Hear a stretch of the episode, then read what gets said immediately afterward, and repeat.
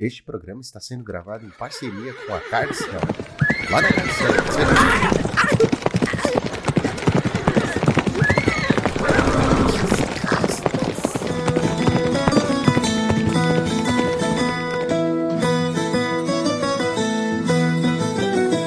não... Ouçam todos, trago a vocês as novidades da Cardsrealm, que em uma união e uma aliança com o Reino dos Monarcas traz para vocês este episódio especial.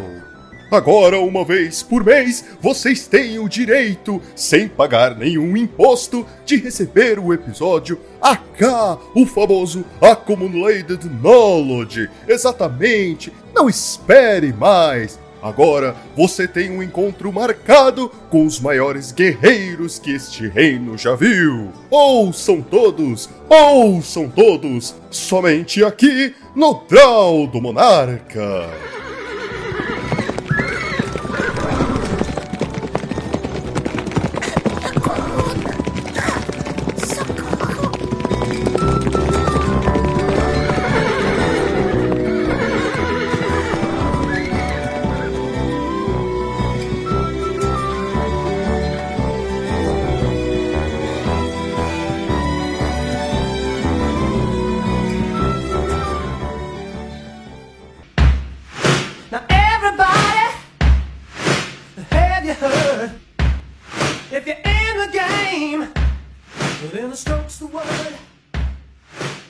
Quatro Manas Monarca! Olá pessoal, aqui é o Joaquim e você piscou e eu desapareci. Você piscou de novo e eu apareci. E você piscou e eu desapareci. E toda vez que eu entro no campo de batalha eu faço uma piada sem graça. Fala aí, guys, tudo certo? Aqui quem fala é o tal de Jamal e eu tenho a sensação de que o deck de hoje vai ser destrinchado num piscar de olhos. E aí, galera, Rubinho mais uma vez aqui com vocês. E eu não tô querendo saber se a Wizards tá fazendo carta pra rampar ou pra destruir land, né? Porque eu acho que o design deles não tá dando muito certo, não. É isso mesmo, pessoal. Estamos aqui hoje pra falar do maldito... Brincadeira. Mas o bendito deck Jeskai Ephemerate, que é, acho que, o último bastião da esperança da tão defendida Cleansing Wildfire pra rampar, destruindo sua própria land indestrutível. Mas que é um deck de controle por excelência que a gente tem no nosso formato e é o nosso AK do dia de hoje. Tudo isso e muito mais logo depois dos nossos reports.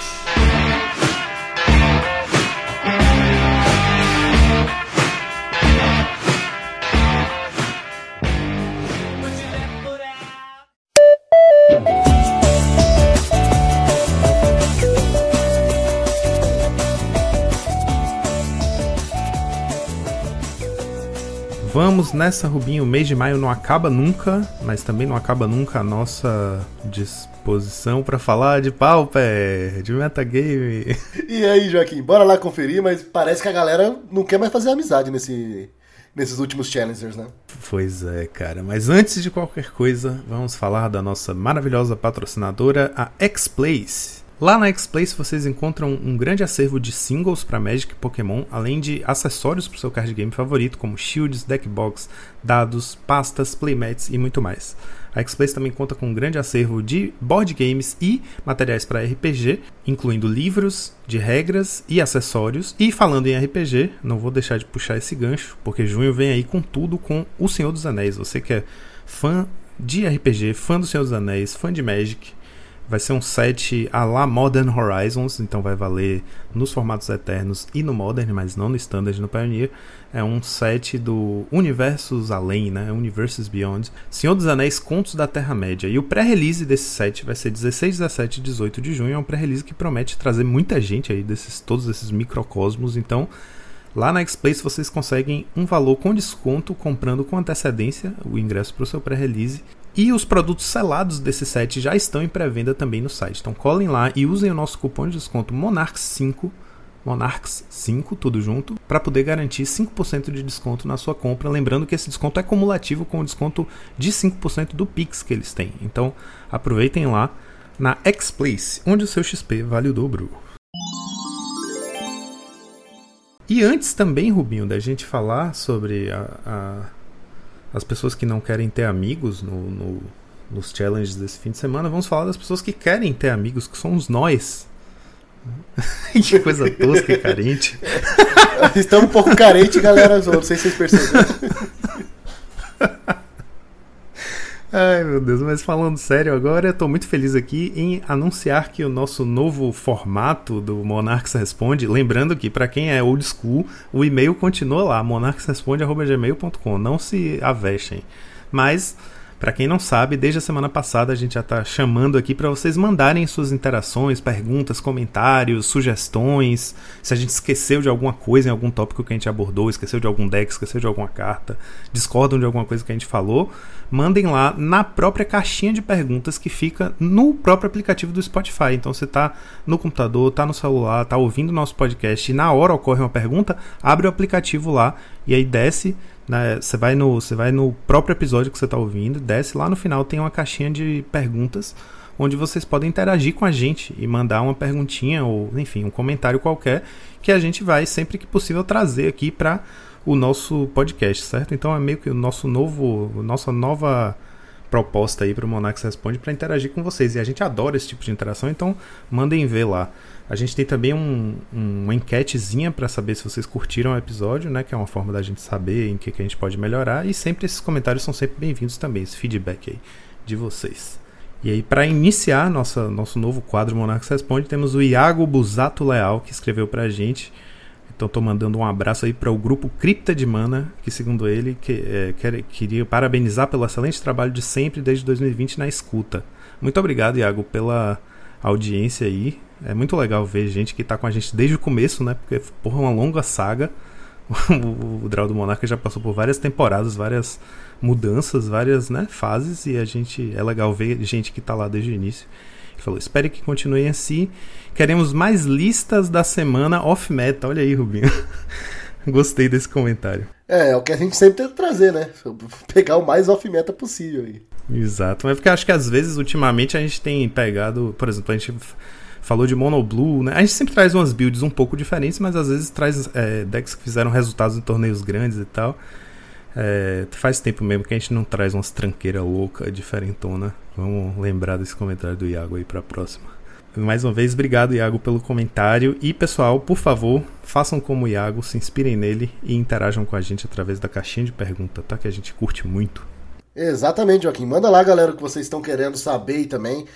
Até pedir sugestões, né? Às vezes vocês também, como esse é um episódio especial do AK, manda lá pra gente o que vocês gostariam de ver também no AK. Quem sabe aí nos próximos a gente já pode estar cobrindo esse deck aí pra vocês também. Mas é isso, bora lá. E agora, Joaquim, agora vamos ficar um pouco mais feliz, né? Que agora a gente teve um Monarques Responde. Vamos lá pro nosso Challenger do sábado. Vamos nessa. O nosso Challenge do sábado, o top 8, foi um sanduíche de Gru Ponza. O primeiro e o oitavo lugar foram Gru Ponzas. O primeiro lugar foi pilotado pelo Scapchino, S-K-P-C-H-I-N-O. Scapchino. Ah, não sei como fala isso. Eu, inclusive, fui atropelado por um Gru Ponza na lojinha na semana passada, no último torneio que eu joguei. Essa mania realmente está pegando. É um deck que faz sentido ter ascendido, né? Porque é muito bom contra o Familiars, que passou um tempo dominando o geral aí no metagame do Magic Online. Então, por uma questão de equilíbrio do ecossistema, né? É um deck que volta a subir aí. A gente vive brincando aqui, dizendo que o Gru Ponza é um deck para quem não tem amigo, porque destruir a land do coleguinha. Eu sempre falei isso, destruir a land do coleguinha, se sua estratégia é destruir o terreno do coleguinha para ele não conseguir jogar o jogo, para mim é o equivalente a um treinador de um time de futebol preparar o time para a partida falando, ó, entrando no campo, todo mundo chutando as canelas dos oponentes todos, pisando no pé, vamos deixar a galera impossibilitada de jogar o jogo. E é essa vibe mesmo, todo mundo odeia ter a land destruída e tal. Mas, parando para pensar aqui, eu fico lembrando que em 2020, quando saíram as cartas de Cascade, né, a gente falou, talvez finalmente a gente tenha um payoff razoável para um deck ramp com base verde no Pauper. Então, lembrando que é um deck que, por muito tempo, penou para conseguir existir, né, até pouco tempo atrás, em relação à história do formato, é um deck que é jovem, né? É recente. As threads com cascata realmente deram uma vida a mais para o deck, porque Para compensar o card disadvantage, né, de você ficar trocando suas LD de 3 mana por lands que não custam nenhuma mana do oponente, uma hora você retoma a vantagem fazendo seus bichos gigantes que vão fazer outro bicho. Então uma counter spell só não adianta, uma remoção só não adianta. É um deck que, apesar do ódio, é um deck que eu acho saudável que exista no formato. Exatamente, Joaquim. Inclusive, eu acho que a última adição ali foi o dragão, né? O Avenging Hunter da dianteira, que ele casa exatamente com a curva do deck, né? Porque você consegue... Antigamente havia muita gente splashando azul para esse drop 5 ser um Mulldrifter, que daí você conseguia fazer aquela cascata perfeita, né? Que a galera sempre falava, que era o Anoyed Outsar, depois o Boring Part, depois o Mulldrifter. Agora você consegue fazer uma cascata ainda melhor, na minha opinião, que é Anoyed Outsar, Boring Part e Avenging Hunter. Se você colocou isso na mesa, cara, se você não perder, tipo, se você perder esse jogo fazendo uma cascata dessa, você fez alguma coisa muito errada, porque, meu Deus, cara, é muito absurdo. E o deck também antigamente jogava com aquele lobinho 3 mana, 3-3, né, que tinha Fortel, só que aí depois da chegada do Jewel Thief, realmente o lobinho foi aposentado. E essa carta sempre me impressiona, cara. O Jewel Thief, ele não compra a carta quando entra, mas isso às vezes engana de que ele não é tão bom quanto ele é, mas ele é um monstro. Ele realmente entra, ele tá sempre em pé pra bloquear, é um puta bloqueador, né? Ninja nenhum mais vai passar.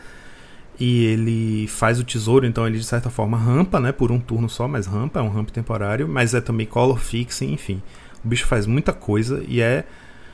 O oponente está lá simplesmente desenvolvendo a board dele e está colocando um bicho que vai ser uma dor de cabeça para você lidar. Então o deck realmente, mesmo muitas vezes a LD nem aparece no plano de jogo, o oponente só desenvolve, né, rampa, faz seus bichos e você tem trabalho para lidar, porque é bicho 2-2 que entra e compra carta, bicho 3-3 que rampa, e depois chegar no topo da curva aí é que a dor de cabeça realmente...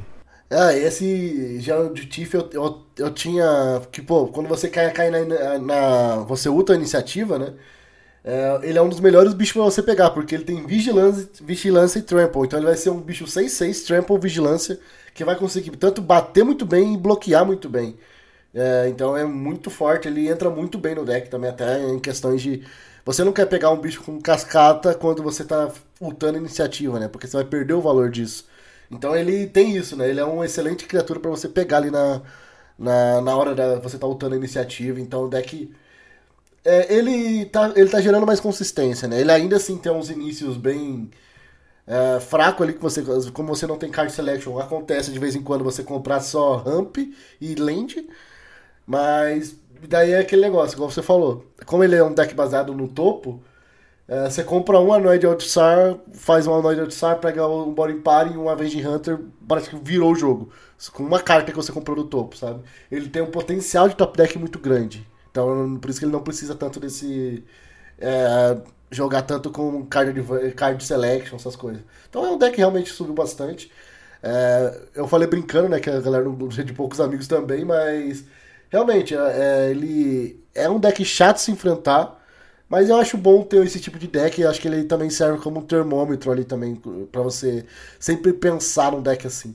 Exatamente, ele acaba equilibrando o formato, sendo, como é que fala, o regulador do metagame na frente lá dos decks mid-range, control, né, que usam mana grande, tipo Tron, tipo Bounce Land, no caso do Familiars, né. Então é bom ter esse tipo de deck, porque ele é a melhor forma de colocar esses decks na linha quando eles estão muito poderosos, né?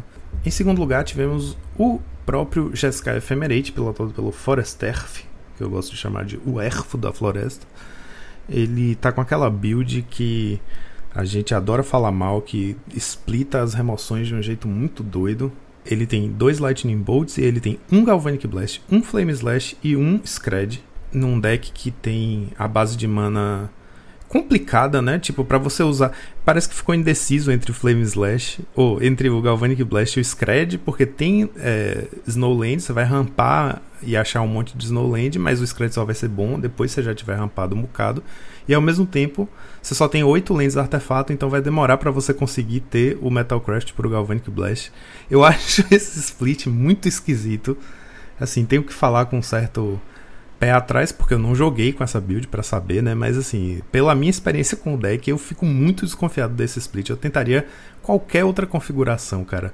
Tipo, 2-3 Flameslash, 2-3 Bolts, e aí entre o Bolt e o Flameslash você cobre bicho de bunda 3 ou menos, aí você coloca lá talvez um Destroy Evil pra cobrir bunda 4 ou mais, né? Enfim, eu acho que tem vários jeitos de você construir as emoções de uma forma um pouco menos caótica do que isso aqui, mas é a build que tem vigorado mesmo, essa build louca aí das one-off, das emoções. E a gente estava falando aí do ramp do Gruponza, né? O Gruponza tem menos consistência, mas é uma opção que ele faz, né? Por usar as aurinhas lá de um mana, porque rampa mais rápido junto com o elfo. Então você tem essa abertura mais explosiva, essa opção turbo aí, para compensar quando você faz a cascata, você tem chance de abrir um elfo, ou um Utopia Sprawl, ou Wild Growth. Então você está afetando a consistência das suas boas draws em troca de ter um começo mais explosivo, né? E no caso o Gruponza poderia fazer como o Jeskai Ephemerate, jogar com Wildfire, Land Artefato, né? E fazer um ramp um pouco mais lento, só que dá mais consistência às suas cascatas, que é o que o Jeskai faz, né? Embora não tenha cascata, mas se o grupo jogasse com o Wildfire, por exemplo, ele poderia construir o deck de uma forma com que qualquer top deck fosse bom. Então, por exemplo, você pode ter todas as emoções poderem dar o dano na cara, tipo Galvanic e Bolt. E todas as suas cartas que vão abrir, pelo menos vai te dar um draw. No caso do Wildfire, né? Se você abre ele numa cascata, é um ramp, como as auras são, mas nesse caso aqui você já compra uma carta na hora. Então, enfim, tem essas trocas, né? E o Jeskai Ephemerate vai bem por essa rota do valor, né? De fazer as melhores, as formas mais eficientes possíveis de desenvolver o jogo. Então, ele vai ter bichos com ETB, vai ter Cleansing Wildfire. Ele usa o Wildfire para rampar e acelerar a mana para fazer de uma forma, como é que fala? Na mão grande, no braço, o que o Familiars faz usando o desconto do familiar e o desvirar do Snap, né? Exatamente, eu acho que é um excelente deck de controle, né? Eu acho que ele tá aqui mais por isso. É um deck que sempre tava no formato, acho que a galera só, de novo, parou de jogar um pouquinho com ele. Ele sofre ainda pra Dust to Dust, talvez isso é uma... deve ser alguma das coisas também que deu ele dar uma afastada também no formato. Mas, cara, é um excelente deck, é um deck de controle pra quem gosta aí. E eu faço exatamente as mesmas palavras que você disse ali. Eu acho que as removals dá pra trocar, não precisa ser exatamente esse Galvanic, esse Scratch, tá totalmente perdido pra mim, na minha opinião. Mas é isso. Fez resultado, conseguiu ficar em segundo lugar no Pauper Challenger, então alguma coisa de certo ele tá fazendo. Mas eu acho que o que ele tá fazendo de errado é colocar essas duas removals aí, que não faz sentido, mas é isso aí. E aí, descendo pro nosso top 4, tivemos um Dimir Terror, pilotado pelo Echo Barunen. A build dele tem 2 Falage, 4 Mental Note e 2 Consider, então turbo 1000 mesmo. E aí no side ele é mais direto ao ponto, com 3 Anul, 3 Diabolic Edict e 3 Shrivel. Ele não tá usando os Foguete em filmes no main deck. Na semana passada a gente teve um showcase, né? E ele apareceu no top 8 do showcase pilotando essa mesma build aí. O Echo Barunen é um jogador... eu nunca me lembro a nacionalidade dele, mas ele é pro player, né? Já fez top 8 de GP, já foi campeão de GP, já fez top 8 de Pro Tour. E ele... o legal dele no Pauper é que ele sempre aborda os decks que ele vai jogar como se ele tivesse... tipo, ele olha o deck, vê como funciona, entende a lógica da lista, mas constrói do jeito dele. Então você sempre vai ver um toque pessoal dele ali em algumas escolhas, que justamente pra quem não tá acostumado ao formato pode parecer meio estranho. Ah, por que usam uma cópia disso aqui, uma cópia daquilo ali? Ele, em geral, otimiza mais as builds deles. Tipo esse side dele aí, que tá bem diferente do padrão do Dimir Terror, né? Mas que você percebe que tem uma lógica, tem uma consistência no deck build. Eu sugiro, na verdade, todo mundo fazer isso, né? Não é necessariamente a mesma build que o Joaquim joga vai funcionar pra mim. A gente vai ter tomadas de decisões diferentes por ser jogadores diferentes. Então, acho que tem que ter... sempre você vai ter que ter esse toque pessoal seu. Não exatamente pegar... aquela lista NetDeck, né? Acho que NetDeck existe, você pode sim olhar a listinha ali. Essas listas são listas consistentes, mas sempre olhem, coloquem aquele toque pessoal seu para você aumenta o número de cópias de uma carta, diminui de outra, só para você conseguir ficar mais familiarizado com a lista e se sentir mais à vontade. Então, eu acho que é algo muito bom também. Se eu não me engano, o Echo Barunen é italiano, não? Não, eu acho que ele é dinamarquês, uma coisa assim. E aí, fechando o nosso top 4, tivemos GN42 pilotando Familiars, a build dele com um Drawbringer Cleric no main, um False Summoning, que é a versão mais legal do Remove Soul. É a mesma coisa, um qualquer, um azul e anula a mágica de criatura alvo. Tem também um Prismatic Strands e um Deep Analysis no main, e ele tá com 3 cópias de Modern Age, sem nenhuma cópia do Meeting of Minds. O que eu achei interessante é que ele cortou um Flicker, cara. Eu acho muito essencial pro deck o Flicker, ele tá jogando somente com uma cópia. Eu não vou questionar, porque né, o cara é o top troféus ali do Magic Online nessa season, e jogando de familiar, né? Então, realmente, ele sabe o que ele tá fazendo.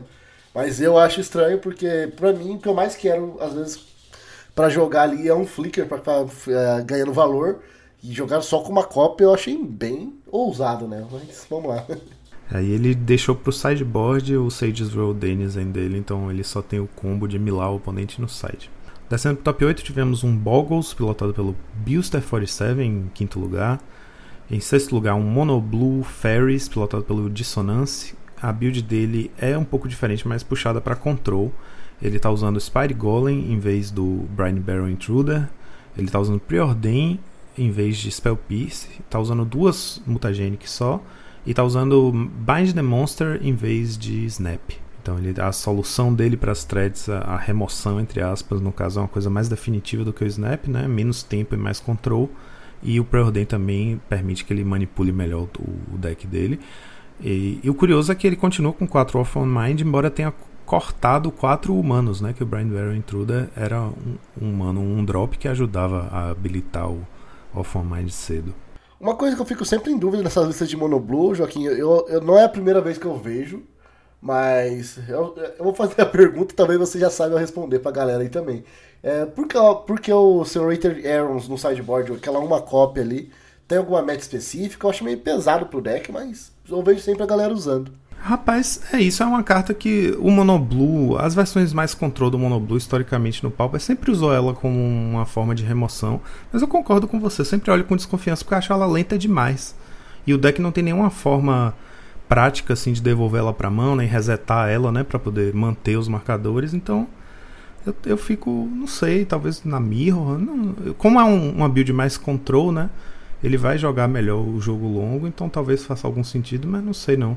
Até mesmo da Mirror, imagina, você vai pagar 4 manas pra fazer ela e vai levar um Spell Pierce. Se alguém sabe aí o porquê o galera tá usando o Serrated Arrows no Monoblue, manda pra gente aí no nosso Monarchs Responde, porque realmente não faz muito sentido pra gente. Em sétimo lugar tivemos um Mono Red 8 Rack Burn. O pessoal começou a apelidar dessa forma esses Burn que usam 4 Reckless Impulse, 4 Range Resolve. É meio que um trocadilho, né? Porque existe um deck das antigas, do Extended, do Legacy até, chamado 8 Rack, só que é Rack com A. Rack, que é aquela carta que deu Rack, né? Que dá dano pra quando o oponente tem pouca carta na mão. E aí o deck usava 4 The Rack e 4 de um outro encantamento preto de uma mana que faz a mesma coisa do The Rack. Então chamava 8 Rack o deck, só que aqui eles fizeram a brincadeira porque é 8 Rack de Reckless Impulse com E, né? E aí esse 8 Rack Burn tá do Boom Bust, que é o jogador, a build com 7 pingers, né? Aquela build que usa Cassic Flame Breather, Thermal Alquimista, e nessa build particular dele aqui ele tá usando 4 cópias de Ender Festivities no main deck. E fechando o nosso top 8, o Gruponza, pilotado pelo Chatun, que é um clássico piloto de Ponza, também mesma build do primeiro lugar. É aquela build que usa 8 LD, 3 Scred de remoção só no main deck, aí no side ele tem respostas mais específicas como os Deglammer pro Affinity, Weather Storm pro Mono Red e mais sweepers, né? Smash to Dust, Fire Cannonade, basicamente isso.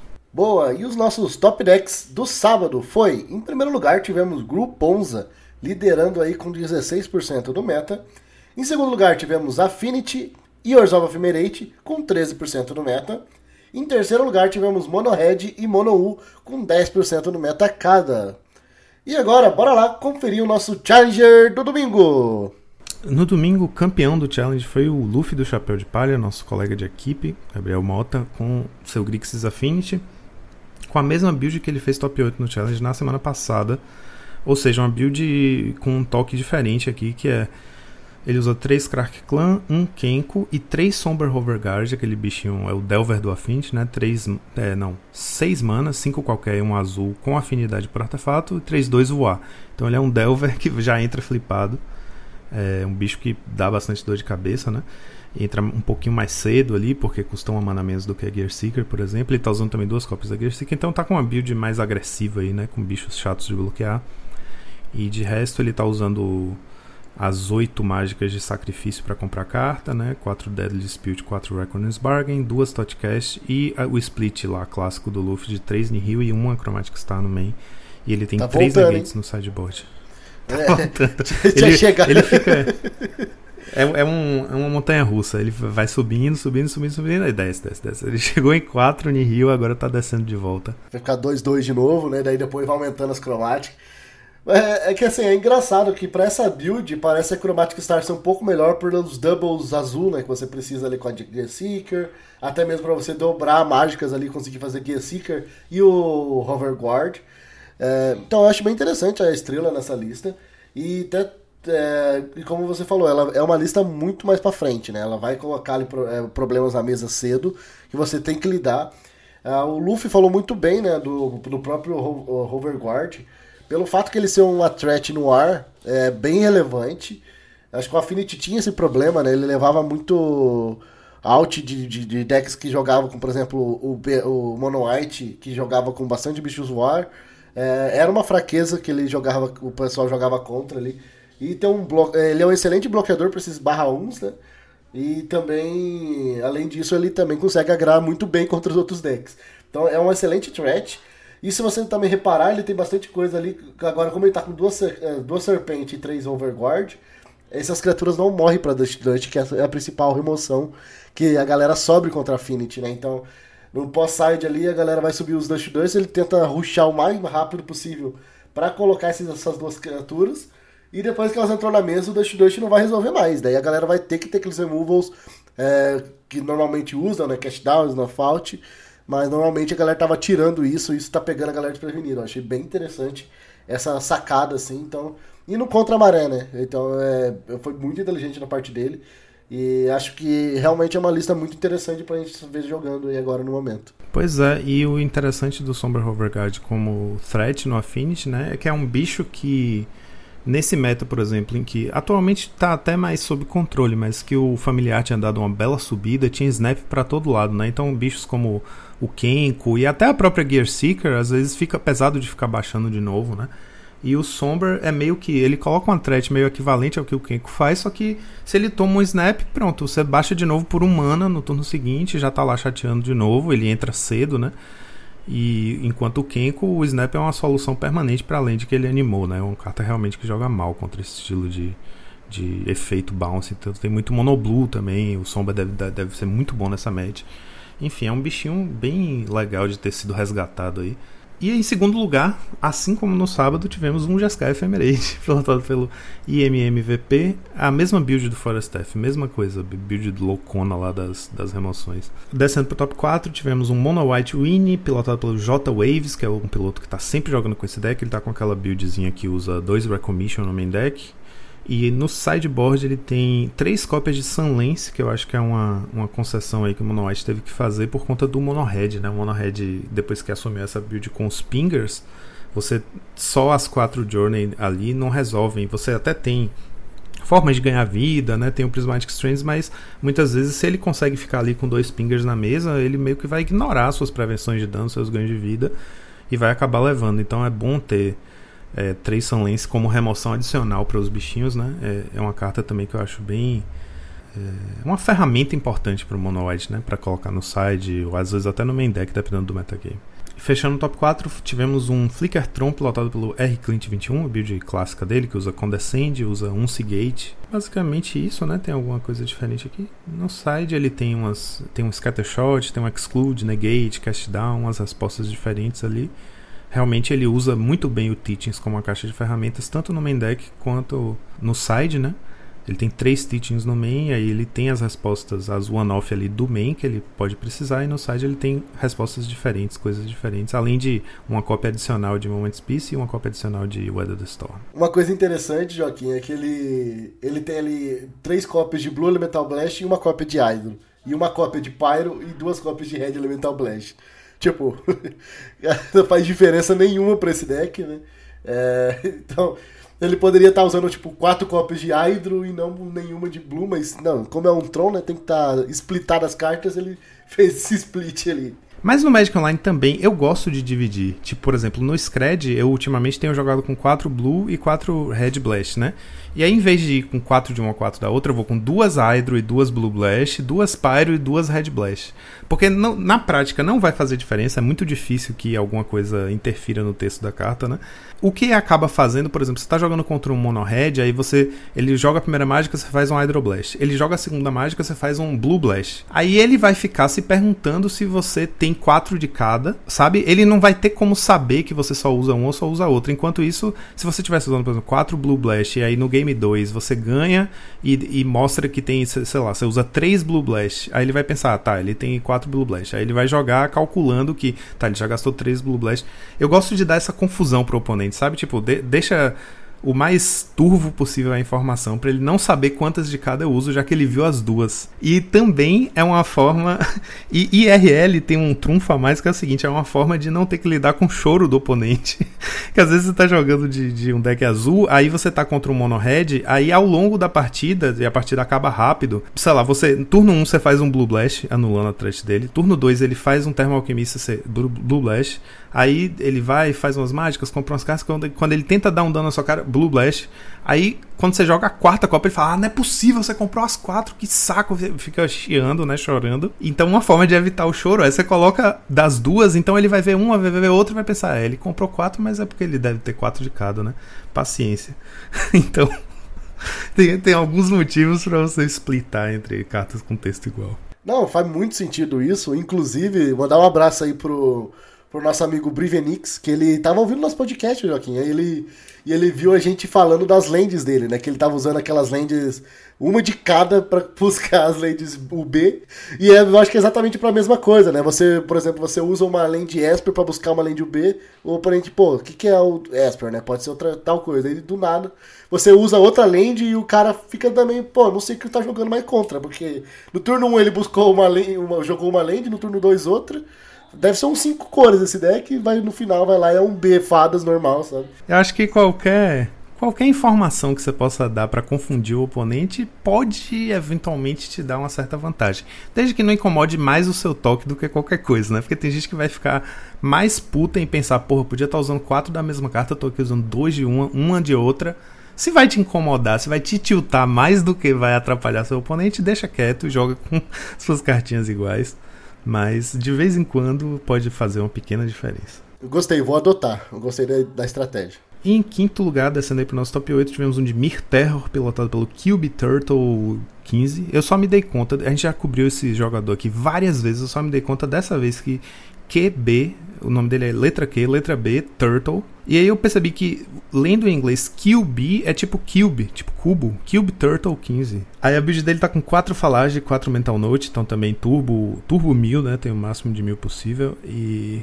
Bem direto ao ponto também, um Agony Warp ali no main deck, tem alguns jogadores que estão usando, né, porque a landzinha do Kenko às vezes é uma chateação, porque bloqueia todos os seus bichos de boa. Um Cast Down, e aí no side ele tá usando um Annul e um Steel Sabotage. Eu ainda acho que 2 Steel Sabotage é o correto aqui, justamente por causa do Kenko, né, o Annul não vai fazer essa diferença toda, não tem um encantamento que você queira anular. E sobrecarregando aí nos éditos também, 4 éditos de Chainer no side, que eu acho correto, né, esse meta tá recheado de Bogles. Ou andava recheado de Bogles ultimamente. É, o Bogles ele vai e some, né? Igual você falou, a galera aparece tudo de Bogles no Challenger. Aí todo mundo se prepara pra ele, ele não vem. Daí no outro todo mundo fala, ah, não vai ter mais. Daí ele avance tudo de novo. Então, exatamente. Tipo o Cube Turtle aqui, que foi com um Annul e 4 Chainer no side do UB, pensando, pronto, não vou perder pra Bogles. Aí não vê Bogles nenhum no torneio e fala, ah, não vou gastar tanto slot com Bogles na semana que vem. Aí é que o Bogles aparece e ganha. Em sexto lugar, tínhamos um Walls Combo pilotado pelo Kimario. Eita. Não precisa responder, não precisa responder. A build dele tem 2 Avacyn's Pilgrim, que é basicamente o elfo de Lonoa, que faz mana branca, né? Custa verde mesmo, é um humano monge que... que vira... é um mana dork de mana branca. Ele tem 2 desse, ele tem um Third Path Savant no main deck também, que é 3 manas, 2/3... E aí você paga 7 manas e compra 2 cartas. Ele é interessante porque pode ser fetchado com o Drift of Phantasms, né? E é um bichinho mana sync bom quando você tem aquelas situações que você tem mana infinita, mas você não tem o combo ainda na mesa, né? E aí pronto, se você tiver esse bichinho é um jeito de você ganhar o jogo, né? Porque você vai achar tudo, comprar tudo e achar todas as respostas. É mais uma redundância de fechar o combo. A galera agora realmente abandonou o urso, né? E tá jogando com esse draw aqui. Porque isso aqui não quer saber, né? Você compra tudo. O urso, você vai ter que ficar revelando de um em um. Pelo menos no Magic Online faz diferença. No IRL não faz diferença. Exato, mas é engraçado que tinha um de 8 manas e não jogava, né? Agora esse que é 7. A galera, não, 7 eu pago, 8 não. É verdade. E é mana infinita, né? Então não faz diferença. Exatamente. Eu fico só nessa. Porque quando eu vi essa carta, até inclusive quando a gente fez a análise da coleção, a gente comentou dela, eu falei, tá, tem uma de 8 manas e nunca jogou, não acho que é 7 que ia fazer ela jogar, e tá jogando porque é 7, ó. Eu não entendo a galera, por uma mana. Eu acho que a chave dela aqui no Walls é que a que paga 8 pra comprar 2, custa 2 manas, né, compensa o custo no... E aí como essa aqui custa 3, ela entra pra o tutor do Drift, né, então acho que isso pode ser a diferença. Em 7º lugar tivemos um Monohead 8-Rack Burn, pelo atalho Ixidor 29, mesmo build que a gente comentou há pouco. A diferença é que ele tá cortando duas cópias do End the Festivities do main pra colocar 2 Lava Spike pra ter mais redundância de 3 de dano na cara, né? Eu gosto dessa escolha particularmente. Acho que 4 End the Festivities no main é exagero, ainda mais que o meta não tá mais tão puxado pra bichos de bunda 1, né? Acho que você ter 4 efeitos desse entre main e side, beleza. Mas atualmente no main 2 tá super de boa, ainda mais que você tem Lava Dart ali pra se dar uma segurada também, por exemplo, no Mono Blue. Gosto dessa tendência aqui de puxar mais pro burn mesmo e ter mais redundância de burn spells. Uma carta que também tá entrando nos burn, Joaquim, e faz muito sentido, é o Flame Slash, né? Que antes esse slot normalmente era de ou um Holy Hit ou do Mine Collapse. Fizeram essa transição pro Flame Slash, porque a principal criatura que eles vão querer matar após side é o Faraó agora, né? Que é bunda 4. E você não perde nada, você... Dá pra usar o Mine Collapse ainda, então você consegue usar, mas o bom é que o Flame Slash você não vai perder a land no processo. Então é bem interessante aí que a galera fez essa transição de acordo com o meta, né? Mostrando mais uma vez que o Burn tem bastante ferramenta. Você consegue transitar muito bem aí entre os diferentes metas aí, que somente com uma cor. Pra fechar com chave de ouro, né, já que foi o fim de semana do Ponza, tivemos um Simic Ponza, pilotado pelo Léo Bertucci. Essa build aqui é interessante porque ela basicamente substitui os screeds do Ponza Gru, né? Ele tira o vermelho e coloca o azul no lugar. E aí ele traz Temporal Spring, que é uma carta muito querida, barra odiada, que é um sorcery de 3 manas, um qualquer, um verde e um azul, uma carta dourada. É legal porque pode lidar com criaturas também. Como o deck é um deck tempo, né? Um deck que vai acelerar a mana, colocar threat na mesa, tirar uma coisa da frente e colocar no topo do deck, às vezes é melhor do que simplesmente destruir. Atrasa o jogo do oponente, sabe qual é a draw dele e ao mesmo tempo em que lida com uma permanente na mesa, né? Mas para isso seu deck tem que ser construído de forma a aproveitar isso, e esse deck aqui é bem nessa pegada mesmo. Aí você tinha falado do Avenging Hunter, né? No slot de 5 manas, que meio que substituiu o Mulldrifter. Aqui, como ele tá no azul, ele usa os dois. Ele tem o Avenging Hunter e o Mulldrifter. E tem também um Monarca Azul, que é o de 4 manas, e 2 do verde, que é 5 manas 4/4. Quando entra, você vira o Monarca e ele pode adicionar ou ele pode bloquear uma criatura adicional se você for o Monarca. Então, uma carta um pouco mais defensiva aí, mas também interessante. Ele tá usando esse tanto de draw aí, Mulldrifter, Monarca e tal, pra compensar a ausência do Boarding Party, né? Que aí o deck acaba jogando um pouquinho mais defensivo. Uma carta também que é bem interessante, Joaquim, no sideboard dele ali, eu não conhecia essa carta, é o Slow Motion, é um encantamento de 3 manas, pra quem não conhece, né? Ela é duas genéricas e uma azul. É uma aura, né? Que você vai colocar numa criatura e durante a upkeep a criatura tem que pagar 2, senão você sacrifica ela. E ela tem o mesmo efeito que o Rancor. Quando ela vai pro cemitério vindo do campo de batalha, você volta ela pra sua mão. Então é aquela carta que você vai ficar colocando ali nas criaturas do oponente, tirando uma por uma. É um excelente removal, falar a verdade, para um deck Simic ali, que tem essa pegada a tempo, e você vai tirando as lentes do oponente, né? Então ele não vai ter esse recurso de mana para conseguir ficar pagando. Então é sempre você vai tirando as criaturas ali. Eu achei que casa muito bem com a estratégia. Não conhecia, e é uma excelente carta aí, eu achei bem legal. Ela dancinha, não vai funcionar no geral, se for um deck normal não vai funcionar. Mas eu acho que jogando pra esse deck que é um Ponza, que quer deixar o oponente com poucas lands, ela faz bastante sentido na minha cabeça. Então, gostei bastante da escolha aí do Albertucci, né? Sempre com as escolhas inovadoras. Verdade, é uma carta que me chamou a atenção também, Rubinho. Já tá anotado no doc, esqueci de falar. Foi bom você ter lembrado. O nome dela tem tudo a ver com o que ela faz, né? Porque realmente é uma carta lenta. Ela lida, mas ela lida de uma forma lenta. Então, ela vai taxar seu oponente. Se ele tiver a mana pra pagar, ele não tá nem aí, né? Você tá gastando muita mana. Mas na estratégia desse deck tem tudo a ver. E esse negócio dela ficar voltando realmente significa que, se seu oponente acha que ele tem uma chance de voltar pro jogo quando ele tá muito pra trás, aí você faz uma dessa e ele vê que vai ficar sempre voltando. Então ele aí já era, né? Porque quando ele conseguir ter mana pra fazer um bicho, você vai ter a resposta sempre. Dá uma inevitabilidade interessante, né? Mas realmente eu acho que faz sentido no site, porque como você falou, não é contra qualquer deck que ela vai ter seu valor, especialmente sendo uma carta lenta de 3 manas, né? Uma Sorcery Speed de 3 manas. E os nossos top decks do domingo foi, em primeiro lugar tivemos Mono Ufadas com 16% do meta, em segundo lugar tivemos Mono Red Kudota e o Weight Hack com 14% do meta cada. Em terceiro lugar tivemos Affinity, Bogles e Gruponza com 13% do meta cada. E agora, Joaquim, bora lá conferir a nossa listinha da semana, mas espera um pouquinho que vai ser logo depois da vinheta, porque hoje temos um episódio especial do AK. Então, só nos resta agora uma coisa, que é chamar a vinheta.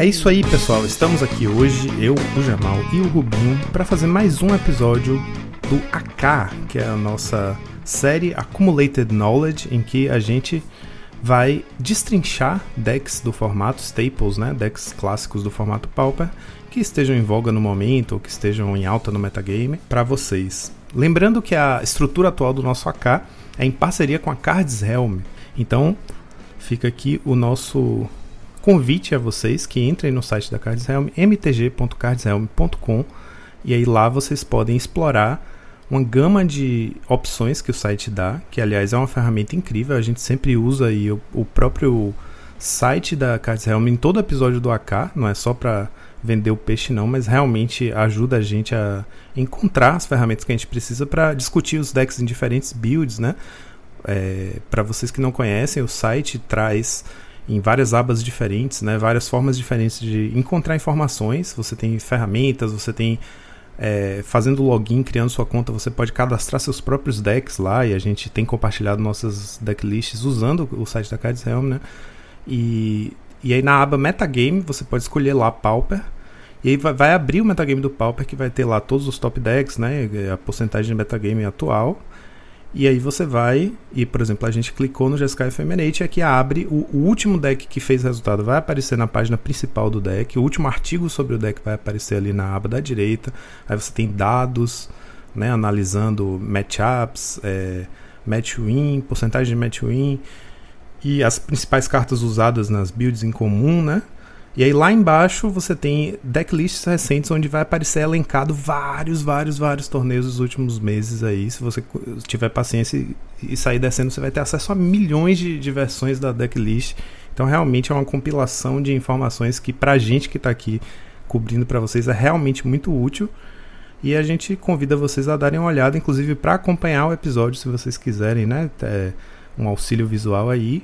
Clicando no linkzinho que vai estar na descrição, vocês conseguem ter acesso a essa página principal do Jeskai Ephemerate na Cardsrealm. E a partir do que a gente for falando, vocês podem clicar nas decklists linkadas lá embaixo. E aí a gente vai, né, acessando as decklists e comentando. A gente resolveu trazer o Jeskai Ephemerate porque é um deck de controle que tá com uma performance interessante no metagame no momento, né? Um deck que no momento tem aparecido nos challenges aí. Aliás, eu e Rubinho a gente cobre toda semana, então a gente vê aqui ali aparecendo o Jeskai Ephemerate, e eu ficava brincando toda vez que, maldito, pare de fazer resultado com o Jeskai Ephemerate, porque é o deck que usa Cleansing Wildfire, que é a carta que faz com que as lentes artefatos indestrutíveis não sejam banidas, mas a essa altura acho que não vão mais ser, o Affinity já não tá mais dominando tudo, as coisas acabaram se equilibrando e vai que a PFP tava certa no fim das contas. O fato é que a atual encarnação do Jeskai Ephemerate, que tá fazendo resultados interessantes aí, principalmente no metagame do Magic Online, né, no metagame bem competitivo, é uma build que faz bom uso do Cleansing Wildfire, né?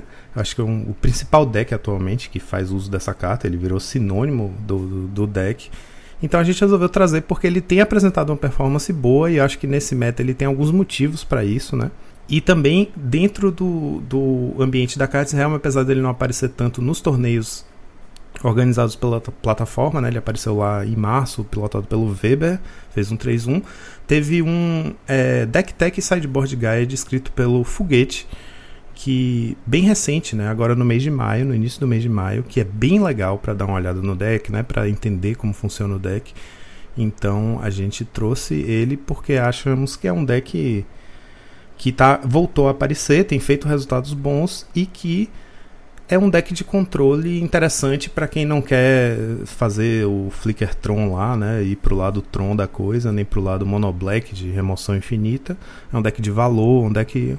Eu diria que Jeskai Control é meio que uma combinação clássica assim, de formatos eternos, né? Então acho que tem muito jogador de Control que vai brilhar os olhos olhando para essa opção de jogar de Jeskai no Pauper.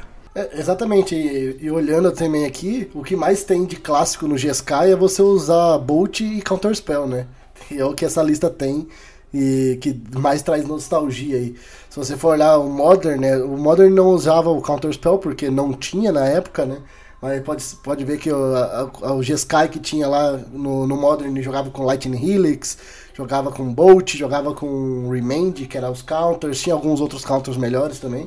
Só que não tinha Counterspell, mas aqui a gente tem acesso a isso, então é um deck de counter, né? Um deck de remoção que ele vai ter bastante respostas ali, ele consegue basicamente responder qualquer coisa ali do meta, seja counterando ou seja tirando de jogo, né? Essa combinação de cores ela é muito boa exatamente por isso, porque no vermelho você tem acesso à destruição de artefatos, no branco destruição de encantamentos, o vermelho você mata bichos com dano, e o branco tem algumas cartas novas agora que também destrói criaturas com existência um pouco elevada, então você já consegue responder isso também. E o azul tá ali para dar esse suporte, né, dar o selection e conseguir fazer tudo isso para você e juntar, né, fazer a cola. Eu acho que você tem muitas ferramentas boas no branco e no vermelho, e o azul tá ali para juntar, fazer essa cola. Com bastante, tem uns pre-ordem ali, né, então, e sem contar a base de criaturas também, é basicamente azul, que são os Augur of Bolas e os Mulldrifter, e o Archaeomancer, que é a chave principal do deck. Então, é um prato cheio pra quem gosta de deck controle, assim, eu já joguei com ele, confesso que não é o estilo de deck meu, mas eu concordo que ele é um deck muito forte pro meta. A única coisa mesmo, assim, que me incomoda ali, é a escolha de remoções que os jogadores estão tendo, mas a gente vai entrar nisso no futuro, que realmente pra mim não faz sentido nenhum, mas aí é de acordo com o freguês, né? Esse deck, pra quem não tá acostumado com o formato, ele é, mas que conhece bastante de Magic, ele é muito isso que o próprio Rubinho comentou, é um mix, assim, porque eu já me deparei com várias dessas cartas em formatos eternos, assim, antigos, sabe, competitivos, tipo Modern, Legacy, sabe, e é bizarro ver todo esse monte de carta com power level relativamente elevado jogando junto num formato Pauper, né, e cara, é bizarro, assim, como o deck ele tem muito essa cara de controle e as spells individualmente, elas realmente parecem muito fortes. E vou dizer pra vocês que enquanto eu tava aqui dando uma estudada no baralho, quando a gente tava se preparando pra gravação, eu tava lendo até um artigo aqui no próprio site da Cardsrealm falando sobre o Windfire e tal, né, que o Rubinho mencionou no começo. que o Joaquim mencionou agora também na introdução do baralho, e eu não tinha me ligado dessa interação até começar a ler o artigo, e aí no artigo ser mencionada essa interação. Eu olhei assim, aí eu li o Windfire, aí eu li os Land Indestrutível, eu falei, ah, agora eu saquei, agora eu entendi o que tá acontecendo. Velho, que maluquice, velho. Que parece muito divertido jogar com isso, velho. Parece muito divertido. Exatamente. Tem uma volúpia na ideia de você pagar 2 manas, rampar uma land e comprar uma carta. Isso realmente é uma rate muito boa, né? A gente tá acostumado com isso. Não é só rampar uma land. Você vai filtrar a cor ainda que você precisa. Exato, é mesmo. Ramp junto com mana fixing. E é verdade, Rubinho. E é uma spell, né? Então, tipo, por exemplo, a gente tinha o Sakura Tribe Elder, que era um bloqueador junto com o ramp e tal.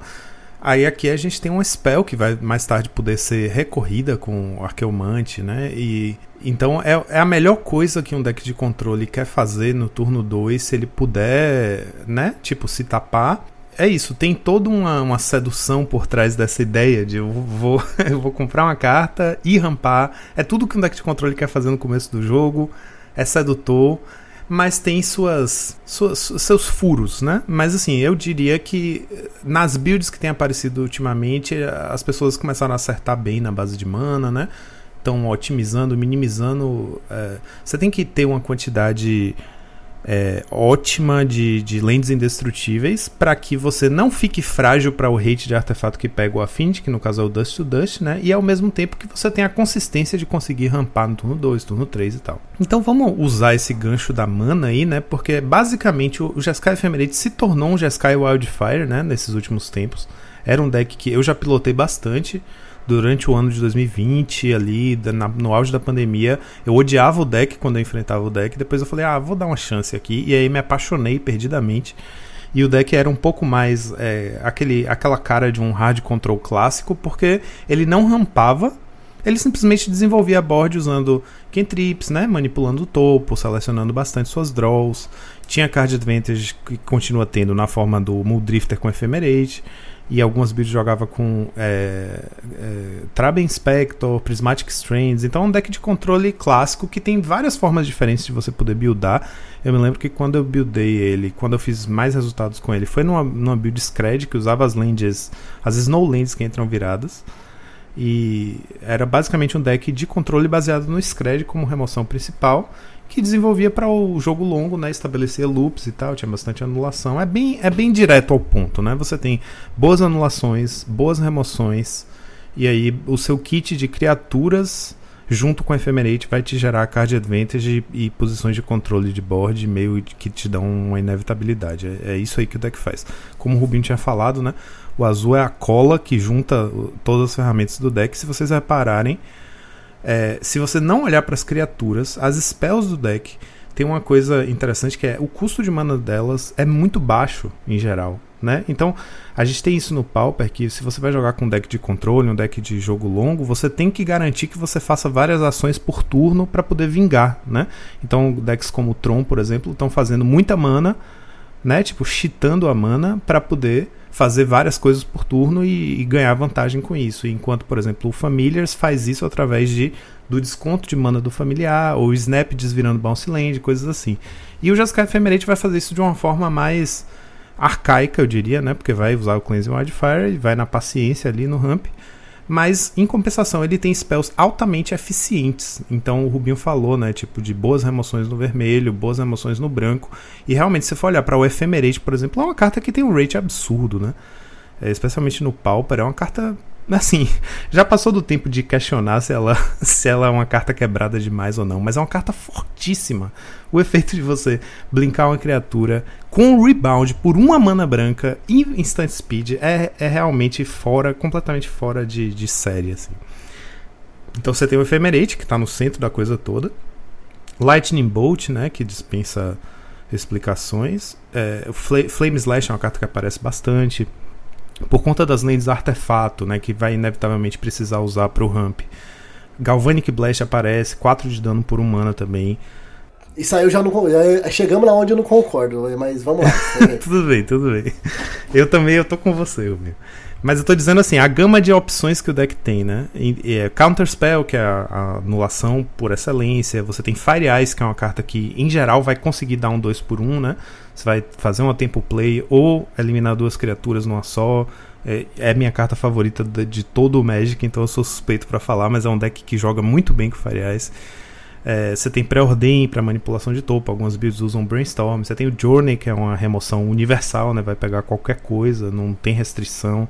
Então, realmente tem acesso a uma gama incrível de mágicas altamente eficientes para lidar com threats, né? Com board, você tem board wipe no vermelho, você tem, como o Rubinho falou, remoção de encantamento, remoção de artefato. Eu particularmente acho um combinho altamente elegante que o Jeskai tem acesso no Pauper, que é você usar a Braid e Destroy Evil na mesma lista.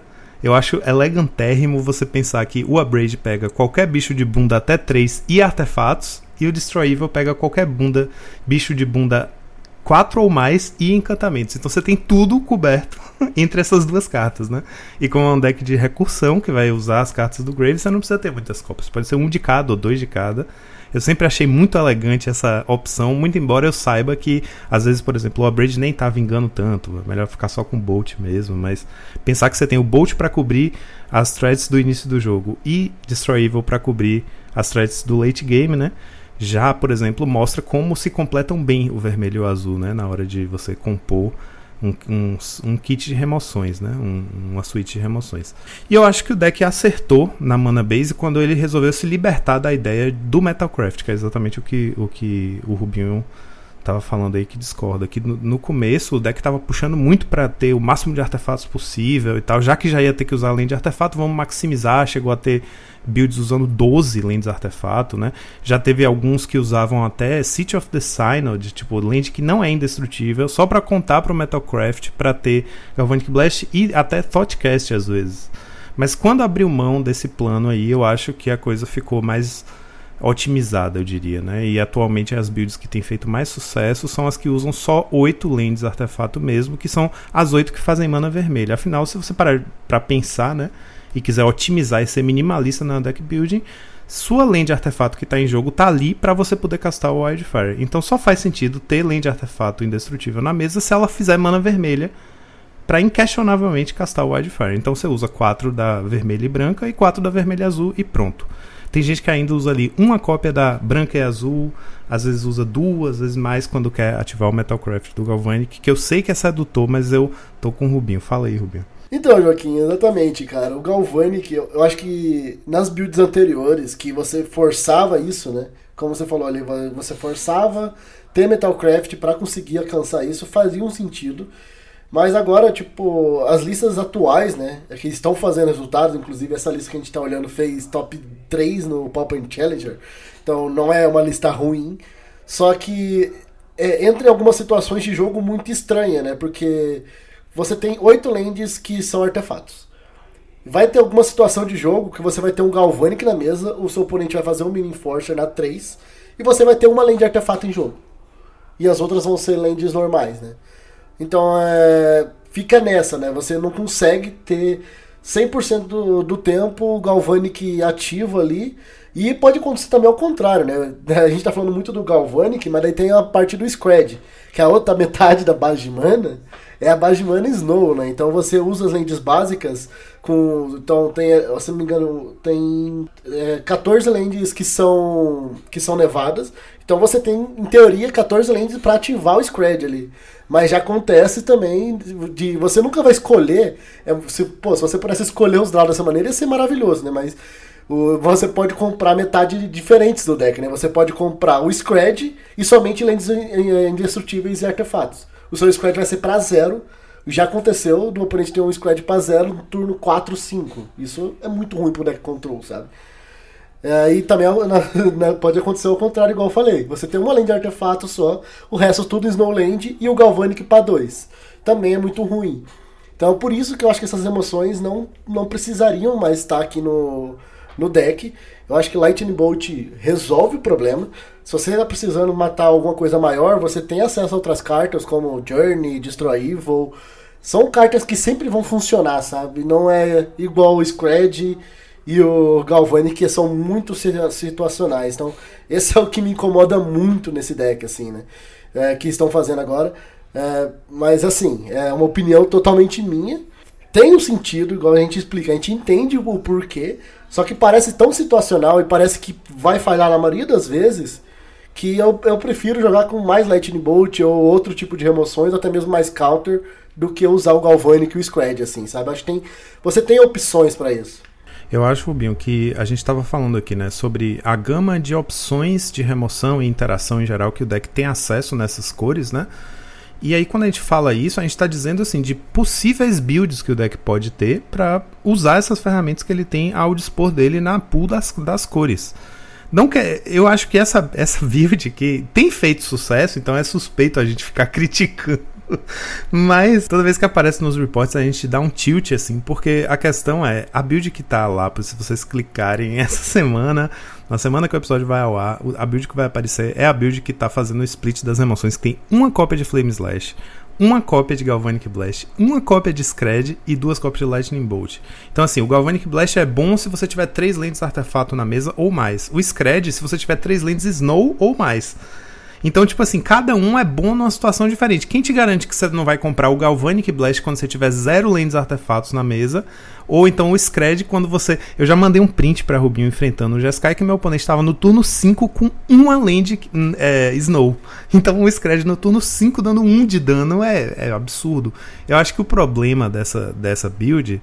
é querer abraçar o mundo, sabe? A gente tá falando do o que o deck tem acesso em termos de ferramenta, aí essa build tá puxando um pouquinho de cada coisa, e aí eu acho que pode levar a situações muito inconsistentes, né? Enquanto isso, se vocês olharem o link do artigo do Foguete, que é o Deck Tech Sideboard Guide, ele tá destrinchando uma build mais organizada, digamos assim, né? Que tá usando ali 3 Journey, que é uma remoção bem universal, 3 Fire Eyes, que é uma remoção que nunca é perdida, nunca é uma carta perdida, na pior das hipóteses você vai reciclar ela, digamos assim, né? Castar o Ice, dar um tap numa... Às vezes até é bem relevante esse tap que você vai dar numa permanente, no momento chave, né? Tipo, prevenir o dano de um atacante, você vira um bicho antes do combate e tal. E ele tem ali 2 Bolts e 2 Destroy Evil, que como a gente estava falando, cobre tudo, né? Bolt vai matar tudo que tiver bunda 3 ou menos e Destroy Evil tudo que tiver bunda 4 ou mais. Eu acho essa distribuição aí bem interessante. Ele tá seguro contra qualquer coisa, né? Porque entre Fire Eyes você vai matar vários bichinhos se for preciso, Journey pega coisas gigantescas, vai que seu oponente fez um Lamog's Crusher, sei lá. E aí você ainda tem Destroy Evil e Lightning Bolt. Tá numa margem aí de segurança, você tem tudo que você precisa em termos de remoção, sem precisar fazer esse split louco aí que vai ter umas spells extremamente situacionais. Mas aí lembrando, né, que o deck tem acesso a Flame Slash, né, 1 mana, 4 de dano em criatura é muito bom. O deck tem acesso a toda essa gama. Se você quiser puxar pro Metalcraft, você pode. Se quiser puxar para o Scred, você pode. Mas eu acho que a consistência, como é que fala, o foco no deck building vai te render resultados melhores, porque na hora que você estiver castando seu preordem, castando seu Mulldrifter atrás da remoção, você sabe qual é o seu out, né? Tenho ali 2 Bolts, posso achar ou 2 Bolts ou 3 Journey, resolvem isso pra mim. Enquanto que sua build que tem lá um disso, um daquilo, você fala, pô, vou rezar aqui pra o que apareça seja o Scred, porque no momento eu tenho mais Land Snow, sei lá. Eu entendo, galera. Eu acho que tipo, a gente tem muita opção, a gente só não pode se perder nisso, né? E é exatamente isso que você tá falando. Ele é um deck control, mano. Deck control ele precisa de consistência, ele não tem que ter um pouquinho de cada coisa. Ele tem que saber o que você tem que fazer. Você não pode falhar porque você achou a carta errada na hora errada, sabe? Então é por isso que me incomoda muito, assim. Porque por ele ser um deck control, ele precisa desse tipo de consistência. Então, igual a gente sabe que funciona às vezes, mas vai ter situações que ele não vai funcionar e a gente sabe que deck control, aquele deck sempre vai jogar pra trás, né? Então você nunca vai estar na frente da partida. Se você tá na frente da partida, você já acabou o jogo. Você não vai precisar estar cavando mais atrás de nada. Se você... Então é isso a questão, né? Você vai sempre nessa posição de tentar achar a resposta, de procurar a resposta, porque você é um deck control, você joga pra trás. Se você tá jogando proativamente, quer dizer que você já ganhou o jogo. É só questão de tempo da vida do oponente abaixar e acabar. Porque se você mudou a chavinha e começou a jogar pra frente, tá com vantagem nisso tudo, o jogo já acabou ali pra você e você não vai precisar mais achar essa uma cópia dessas cartas que você precisa ali. Nossa, e deixa eu fazer um apontamento que eu reparei aqui. Assim, a deck build desse baralho é realmente extremamente complexa pra quem vê de fora. Vocês que manjam no deck estão aí, acabaram de levantar esses pontos diferentes aí entre as duas listas. E o que mais me pega, assim mesmo, nesse baralho, é a base de mana, porque além do que vocês já explicaram, que tem esses dois planos de jogo baseados nos terrenos, né? Que é ou ir pro artefato ou ir pro nevado. Ainda, acima de tudo, ele é um deck 3 cores. Então você tá preocupado com as lentes artefatos, você tá preocupado com as lentes nevadas, e você se vê obrigado a meter um land que não faz nenhum nem outro, que é o Ash Barrens, pra poder buscar a cor certa que você precisa. É isso que o Ash tá fazendo no baralho, eu entendi corretamente? É isso mesmo? É só pra realmente ajustar a cor. Ele faz um fixing, e especialmente porque pós-side, às vezes você quer fazer um Dust to Dust cedo, né? O deck usa Dust to Dust no side muitas vezes, e ele usa 2 manas brancas. Então tem muitas builds, por exemplo, que vão usar 2 planícies e 1 montanha. E o Ash Barrens entra ali como um backup de planície, entendeu? Porque normalmente no desenvolvimento do deck, o branco é a última cor que você quer. Porque ele é basicamente só o seu Ephemerate, uma remoção de late game, e aí no caso, sei lá, um Late to Dinner, né, de backup ali e tal. Então é a sua terceira cor, o branco, né? É a sua cor auxiliar, o splash. Só que em jogos que você tá atrás do Dust to Dust, você precisa achar mana branca nos primeiros turnos. Então é normal ver 1 ou 2 Ash Barrens, 2 ou mais planícies, né? Em geral 2. E você tem as lands vermelha e branca também. Então o Ash Barrens tá aí pra esse papel, basicamente. Aí, por exemplo, na build do IMMVP, que fez terceiro lugar no Pauper Challenge, tem 2 Brainstorm, que eu acho legal o deck ter, justamente porque ele tem essas formas de embaralhar o deck. Ele tem o Augur of Bolas, né, que ajuda também a limpar o topo do deck. Ele tem o Cleansing Wildfire como embaralhamento. Pode ter 1 ou 2 Ash Barrens ali como lands complementares. Então 1 ou 2 Brainstorm eu acho massa, porque como o deck tem exatamente isso que a gente está falando, né, uma série de respostas diferentes para situações diferentes, vai ter jogos que você vai estar com a carta meio presa na mão. Por exemplo, o Destroy Evil é uma carta ótima, mas que em algumas matchups ela não vai ser relevante até muito tarde. Então você vai estar ali enfrentando um mono-red, você não tem alvo para ela. E aí você quer trocar ela por uma carta melhor. Então você vai fazer um brainstorm, devolver ela pro topo e embaralhar. Então eu acho que se você conseguir achar o espaço para 2 brainstorm nessa lista, é massa, porque o deck faz muito bom uso do brainstorm por conta dessas cartas situacionais. Mas eu entendo também que, ao mesmo tempo, o deck já tem 4 Wildfire e 4 Preordem, que são essenciais para fazer o mana fixing ali, organizar seu desenvolvimento nos primeiros turnos, né? Então às vezes fica difícil achar espaço para mais do que 8 cantrips, né, num deck de 3 cores, mas eu acho que se beneficia bastante de usar a Brainstorm, e nesse caso aí, Jamal, o Ash Barrens ajuda também. Que deck building bizarro, velho, pro deck rodar lisinho, viu? Caraca, olha a complexidade disso, velho, que isso. Exatamente, é por isso que eu advogo a favor de construir com a mentalidade minimalista, entendeu? Tipo, tende mais pro Flame Slash, vai pro Bolt, Flame Slash, Destroy Evil, por exemplo. Você cobre tudo com esses 3 e você não precisa ficar dependendo de situações. O Bolt sempre dá 3, Flame Slash sempre dá 4, Destroy Evil sempre vai destruir. Então, remoções em que você pode confiar. Não é como a Galvanic Blast, que você tem que rezar pra ela vir quando você tiver, por acaso, 3 lentes artefato na mesa, que às vezes acontece no turno 3, às vezes acontece no turno 10. Então, eu acho muito arriscado. Agora, uma coisa interessante que eu tenho a defender a respeito dessa build é que ela usa uma cópia de Dispel e uma cópia de Spell Pierce. E o motivo de eu achar isso legal é que é um deck que, em geral, tá jogando com o plano de Mulldrifter Ephemerate, né, que é um clássico. Pra quem não tá acostumado com o Pauper, é você castar o Mulldrifter no Evoke, pagando 3 manas, e aí você estaca as habilidades dele de forma que o sacrifício seja por último na stack, né? Por último não, entre primeiro na stack para resolver por último, e aí você compra as 2 cartas e você tem esse espaço para responder com o Ephemerate no Mulldrifter antes de você ter que sacrificar ele.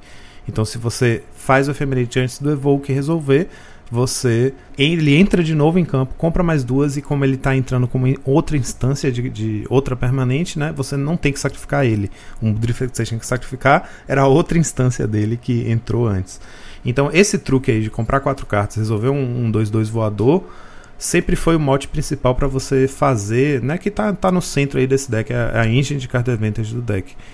E aí, por conta disso, em muitas situações você vai fazer um Mulldrifter evocado com uma mana em pé que pode ser para fazer o Ephemerate no Mulldrifter, ou então, por exemplo, às vezes você resolve um Mulldrifter, né, com 5 manas e deixa a mana em pé para poder fazer o Ephemerate. Então você ter essas spells de uma mana, né, essas counter spells de uma mana para proteger, pode ser essencial também, porque às vezes você não vai ter, você vira 3 manas, faz um Mulldrifter e você não vai ter como segurar o Ephemerate para proteger ele, mas você vai ter um Dispel, por exemplo, para proteger ele. Então eu acho que essas anulações situacionais de um mana, o deck consegue fazer muito bom uso delas. Justamente por aquilo que eu falei, que ele tá, um deck que está jogando sempre buscando o máximo de eficiência nas suas spells, né? Custo-benefício é essencial para o funcionamento desse deck. Então, qualquer spell que você consiga pagar pouco para fazer um efeito que vai te gerar vantagem, tá sendo muito bem-vindo aqui. Então eu gosto muito de usar um Spell Piece e um Dispel ali. Tinha uma época que as builds usavam uma cópia de Luz e Focus também, que é uma carta que eu acho bem bacana nesse deck. Justamente por isso da mana, né, Jamal, que você estava falando, o desenvolvimento da mana nos primeiros turnos às vezes é complicado, então você tem uma counter ali que é um qualquer e um azul pro early game, e é no early game ela realmente em geral resolve, né, porque anulando você que pague 2, você vai estar anulando uma coisa que o oponente está fazendo, em geral se tapando, porque nos primeiros turnos é essa pegada, né. E aí pro late game, quando você vai ter muita mana, já vai ter rampado, você pode fazer ela pagando o replicate e aí você anula qualquer coisa, né? Então é uma carta também que cabe muito bem. É bom contra as meta de cascade, né? Então funciona também. Se você é o meta aí, tá cheio de cascade, Luz e Focus é uma carta muito boa. Exatamente, é uma carta muito boa também pra Counter War, né? Uma carta que vence Counter War de late game, então Mirror de controle é uma carta muito boa. Exatamente, ela é aquela carta que... Se você começou uma Counter War, você coloca 3, 4 instâncias dela, não tem o que o cara fazer. Ele vai ter que counterar 4 cartas e você ganhou com uma carta, né? Então, realmente, é uma carta muito boa ali. O que eu gosto de chamar também a atenção nesse deck, e outra parte muito boa, é a gama de criaturas que você pode usar nela ali, né? Por exemplo, agora, o Pauper ele é conhecido muito por ter criaturas com ETB muito forte. Então, você tenta abusar disso, né? Por isso que a gente estava falando do Ephemerate ali, né, que o Joaquim falou da interação que tem de Mulldrift e Ephemerate, mas você pode ver que todas as criaturas do deck têm uma interação muito boa com o Ephemerate, que, por exemplo, o Augur of Bolas, que você olha 3 e revela uma instante ou sorcerer e coloca na mão. Você pode muito bem, não necessariamente precisa fazer o Ephemerate só no Mulldrifter, você pode fazer no Augur of Bolas para gerar mais valor, às vezes precisa achar um counter para resolver uma mágica do cara que era muito forte. Em resposta, você dá um Ephemerate no Augur, procura ali, então você tem esse tipo de criaturas, você tem jogadas em instant speed muito fortes também, né? Claro, a criatura já vai ter que estar na mesa, tudo, mas são criaturas, por exemplo, o Augur é 1/3, é muito difícil você te remover ela. Ainda falando das criaturas, entrou uma nova, né, que eu acho que é uma criatura que entrou nos últimos tempos aí, que tá jogando em todo o deck branco. Se você tá jogando com branco no deck e não tá usando ela, você fez alguma coisa errada no seu deck builder, que é o Drawbringer Cleric. Acho que ela foi muito subestimada, né, quando ela saiu, mas uma criatura modal, que com 3 habilidades, as 3 são muito relevantes, você pode ali, quando ela entra no campo de batalha, você ganha 2 de vida. E ela é um corpo 1/3, ou seja, contra agro isso é muito forte. E também ela tem a segunda habilidade, que é o Dispel Magic, que destrói o encantamento. A gente tem vários encantamentos aí bem relevantes no formato, que é o Munitions, tem até o próprio Journey. Então, você consegue aí... Você levou um Journey no seu Mulldrifter, você faz um Drawbringer Cleric, destrói o Journey, volta o Mulldrifter, dá mais 2 down. Eu acho que o pai do deck aí, que é o que faz realmente tudo esse loop nessas engines... Porque você só tem 3 cópias de Ephemerate, né? Como é que você vai conseguir fazer esses Ephemerates ter mais valor? Que daí você usa o Archaeomancer, né? Que é uma criatura de 4 manas aí, 1/2. E toda vez que ele entra no campo de batalha, ele volta uma instante ou sorte do seu cemitério pra sua mão. Então, de novo, vamos abusar do ETB aí. Com o Ephemerate, você consegue voltar sempre uma spell por turno. Então no seu turno você faz Ephemerate no Archaeomancer, você volta um Bolt. E daí na upkeep, né, ele vai ter o rebote, você vai fazer no Ephemerate no Archaeomancer de novo, vai pegar o próprio Ephemerate. Daí você pode fazer Ephemerate de novo e pegar outro spell. E no outro turno vai voltar Ephemerate pra sua mão. Ou seja, ele é uma recursão ali. É o nosso Snapcaster, né, que a gente tem pro Pauper. A gente fabricou esse Snapcaster aí, então ele gera loops, né. Então, e ainda, na verdade, é melhor do que o Snapcaster, né? Porque ele não exila as cartas. Ele volta pra mão, então não é flashback. Você tá conseguindo voltar e você realmente consegue gerar loops com isso. Então, essa é a grande sacada desse deck. Acaba que no late game, o seu cemitério vira sua mão. Você consegue ter tanta recursão ali, usando o Archaeomancer, Ephemerate, e daí, agora eu preciso de uma remoção. Você vai lá e pega o Bolt e dá o Bolt na criatura. Agora eu preciso de um counter. Você vai lá e pega o counter. Ah, o oponente não tá fazendo nada. O que eu faço? Já vai lá, faz o Ephemerate e já recupera mais uma carta. Pra você tendo resposta, sabe? Você vai moldando a sua mão. Então é isso que deixa esse deck tão forte, né? Uma outra, falando até em opções, assim, que eu acho bem legal. É, por exemplo, aqui a gente tem o Archaeomancer. Como ele usa vermelho esse deck, você tem o Ardente Elementalist, que é um... Basicamente é um Archaeomancer, que ele é 4 manas também, 3 genéricas e uma vermelha, só que ele muda o poder resistência, né? Porque como é vermelha, tem que ser um pouco mais agro. Ele é um 2-1. Mas tem exatamente o mesmo texto.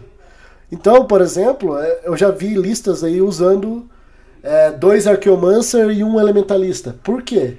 Você, normalmente, contra esses decks, né, as pessoas vão entrar com Pyroblast contra você. Porque a base das suas criaturas, a base forte do seu deck, são as cartas azuis. Então se você tem uma carta vermelha que foge do Pyroblast, já é muito bom, porque daí você consegue fazer esse loop e o cara não consegue responder, por estar usando uma cor diferente de criatura que faz o mesmo efeito. Pra você, vai ser quase nada a diferença, assim. Então tem essas coisinhas que eu acho que dá pra fazer também, que é bem legal. A base de criatura desse deck é muito absurdo, assim. Pode ver, se você tem alguma criatura que tem um ETB muito forte, você vai querer ir jogando aqui, que realmente ele faz sentido aqui pro deck. Então pode ver que todas elas têm, sem exceção, todas as criaturas aqui têm um ETB bem relevante, que pode realmente mudar a partida. Então é bem pensada essa base de criatura também para conseguir gerar esse valor, né? Exatamente, Rubinho. E você falou do Augur of Bolas, né, que é como se fosse para o early game, assim, para situações de início de jogo... quando você ainda está desenvolvendo a mana, ele é meio que um mini Mulldrifter, né, como você falou. No desespero você vai fazer um Ephemerate no algo, vai procurar um spell para responder na stack e tal. É uma carta que já foi muito divisiva, justamente porque é um deck de controle que quer fazer suas land drops, e o Augur of Bolas nunca vai achar uma land, né? Então tinha gente que usava o Seagate Oracle, né, que é uma carta que claro, essencialmente o efeito dela é melhor, que pode achar land, pode achar bicho, mas ao mesmo tempo o custo mais alto já faz ficar mais pesado, mais complicado, mas com Cleansing Wildfire você consegue justificar, né, usar o Seagate, mas não é uma carta que você vai conseguir jogar com 4 cópias. A questão é que o Wildfire meio que trouxe o Augur of Bolas de volta para ele ser seguro de jogar no deck, porque agora você tem o Wildfire para garantir suas land drops, né? Então o Augur of Bolas está liberado de não achar land. Beleza, entra aí, vai, não precisa achar land não, porque o Wildfire já faz isso. E eu acho que agora o deck consegue fazer um uso melhor dele por conta do Wildfire, sabe? É uma carta que eu, por exemplo, sempre fiquei em cima do muro a respeito antes do Wildfire existir. E aí, falando do Augur of Bolas, tem algumas builds do Jeskai, eu e o Rubinho já cobrimos, inclusive nos reports tempos atrás, que no lugar do Augur of Bolas usa a Falage Archaeologist, que é um bicho 0/3, mesmo custo do Augur of Bolas. Qualquer um azul, ela entra, você mila as 3 cartas do topo do seu deck, pode colocar uma não criatura, não land entre elas na sua mão. E aí o interessante é que builds que usem ela no lugar do Augur of Bolas podem, por exemplo, jogar com a segunda cópia do Late to Dinner, né, que é uma reanimação lá que vai ser muito boa pra, às vezes, até te auxiliar a fechar o loop, né? Às vezes você faz um Archaeomante antes de ela poder buscar o Ephemerate no cemitério, o oponente deu uma remoção, o Archaeomante vai pro cemitério, você vem depois com Late to Dinner, traz o Archaeomante de volta e restabelece seu loop. Então você vai lá, coloca 2 cópias do Late to Dinner, vai com a Falage no lugar do Augur of Bolas, e a Falage de quebra ainda consegue pegar umas coisas que são não spell, né? Por exemplo, você pode jogar com Journey no deck, ela pode encontrar uma Journey, que é uma remoção mais universal. Então é isso que a gente fala sobre ter muita opção possível para o deck, né? Muitos caminhos de construir, realmente eu acho que é o que faz as pessoas acabarem querendo abraçar o mundo, como a gente estava falando, né? Porque tem tanta coisa que eu quero usar um pouco de tudo, mas aí o seu deck vai ficar um pouco menos consistente. Então acho que tem que focar. Então, eu quero ir para uma build um pouco mais cemitério, vamos com Falage, você pode até pensar em Prismatic Strands, né? E aí tem o Stonehorde Dignitary, que loca o combate, que em certos metagames pode ser relevante. Atualmente no Pauper não tá fazendo diferença não, mas já teve momentos que o Stonehorde Dignitary era basicamente também uma das chaves, né? Um dos eixos do deck, era você conseguir locar o combate para garantir que você vai ganhar batendo no ar ali com o Mulldrifter. Hoje em dia é menos relevante isso, porque você tem bons sweepers e menos decks que dependem tanto do combate, né? Aí você, enfim, vai ter, falando ainda sobre criaturas, por exemplo, coisas como o Kenko Artificer, né? A gente já falou dele no deck também no passado, nos reports.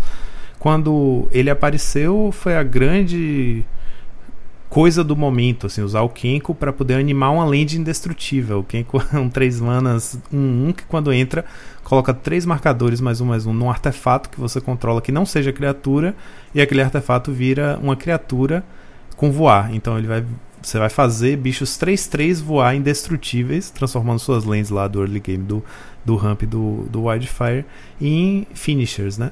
Bicho 3/3 voar indestrutível, aí você efemera o Kenko e aí faz mais um bicho, efemera o Kenko de novo no outro turno, faz mais um, e você fecha o jogo rapidinho. Então você pode jogar ali com um Kenko ou 2, sei lá, acho que 1 é suficiente para ser o seu finisher, digamos assim, né? O deck tem um pouco isso de, em geral, não... Ele, apesar de ter acesso a infinitos finishers, né? Aí agora, especialmente com branco e vermelho, você pode ter acesso a várias formas de colocar uma coisa na mesa para falar, o jogo acabou agora, para o oponente conceder logo. Mas ele nunca se preocupou muito com isso. E a gente sabe que no Pauper meio que existe essa mania, né? Tipo, contanto que eu consiga controlar de forma convincente a board, eu não preciso me preocupar com o Incondition, não. Vou batendo de 1 em 1 aqui com o meu Augur of Bolas, uma hora você morre. Vou bater 20 turnos com o meu Augur aqui. O jogador de controle não tá preocupado com isso, não. Ele tá se divertindo. Quanto mais o jogo demora, melhor pra ele. Então, se você não concede, ele tá ali. Oba, vou fazer Ephemerate, vou pegar Ephemerate do cemitério, vou comprar uma carta, vou fazer Ephemerate de novo, vou comprar mais 2 como o Drifter. Tipo, aí, em geral, se o oponente conseguiu encaixar um loop de Archaeomancer e Ephemerate numa situação que ele tá no controle do jogo, o jogo acabou pra você, né? Porque é muito difícil interagir. Se ele tiver realmente no controle, ele vai ter backup de anulação, e aí você não tem o que fazer, perdeu. Você vai ter que ficar, você teria hipoteticamente que ficar uns turnos sem jogar para acumular spell na mão, para poder sobrecarregar as counters dele, para remover o Archaeomancer que está no centro do loop. Enquanto isso, no meio tempo que você não jogou nada e acumulou spell na mão, ele ficou fazendo vantagem infinita ali com aquele Ephemerate. Então é realmente um plano de jogo muito inevitável. Eu fico jogando de Jeskai, eu já sou aquele jogador que o cara parou de fazer as coisas e já começa a dar Ephemerate Bolt, toda hora, eu não consigo ficar parado. Exato. E aí, Rubinho, você tocou num ponto-chave que é o motivo para o deck usar Bolt tendo acesso a Braid, a Flame Slash, o que quer que seja. O deck nunca deve abrir mão do Bolt, 1 ou 2 cópias que sejam, porque em muitas situações ele vai ser só um Incondition. Justamente por isso ninguém tá muito preocupado em usar um Finisher, não, porque você vai ficar Ephemerate no Archaeomancer, pega o Bolt do cemitério, dou Bolt em você. Na minha equipe, Ephemerate do Rebound vai pro Archaeomancer, pega o Ephemerate de volta, e eu repito esse loop no turno com backup de Counterspell. Então, tipo, você demonstra isso uma vez, não é um loop infinito, né? Porque é turno após turno, mas você demonstra isso uma vez e geral o oponente fala, já entendi como eu vou morrer, então perdi. 3 de dano por turno, é isso, meu amigo. No máximo 7 turnos agora. E aí, às vezes, isso aí é o suficiente. Por isso o deck realmente não precisa se dar o luxo, né? E ainda tem builds que vão usar ali o Shrek, né? O Crimson Fleet Commodore, o Monarca Vermelho. Ele caiu um pouco de moda, digamos assim, mas durante muito tempo o deck jogava ali com 2 cópias dele no main, especialmente quando o Monarca ainda estava mais em voga no Pauper, né? Porque o deck precisava de um jeito de tomar o Monarca do oponente, né? Porque às vezes o deck realmente não é muito bom em atacar, em passar com atacantes. Então, se o oponente pegava o Monarca, era um jeito de você competir com o card advantage do Jeskai, era justamente sendo o Monarca. Hoje em dia isso não é tão relevante. E ao mesmo tempo o Shrek ajudava também, porque em algumas matchups, Mirror de midrange ou Mirror de control, o Jeskai precisando colocar alguma pressão, a única hipótese que ele vai colocar um problema na mesa pro oponente ter que resolver seria fazer um 5-2 trample, né? E aí ir comprando carta ainda por cima. Então, às vezes, contra o Tron, esse bicho era bom e tal, mas o metagame já mudou bastante desde então, né?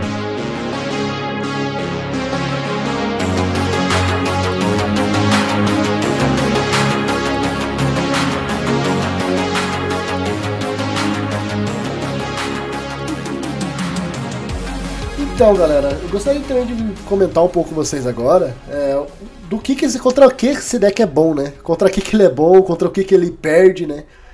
Vamos lá tentar mostrar um pouquinho pra vocês aqui também sobre isso. Eu tô olhando aqui no site da Cardsrealm, né? Eu achei uma informação bem interessante aqui, que ele tá com 76% de aproveitamento contra Dimir Terror, que é um deck aí a ser batido, eu acho que todo mundo aí já deve estar cansado de ouvir dele. Eu acho que é um comum de decks controles, né? O Dimir Terror é um deck mais agro, ele tem sim o Counter Spell, mas ele tende a ser esse deck mais agressivo. E eu acho que com a entrada de Destroy Evil, até mesmo o Journey to Nowhere ali, ajuda bastante, né? Inclusive o Jeskai a conseguir combater essas criaturas, porque querendo ou não, são só 8 criaturas no deck inteiro. Se você lidou com as 8 criaturas, o Dimir não vai ter mais opção de...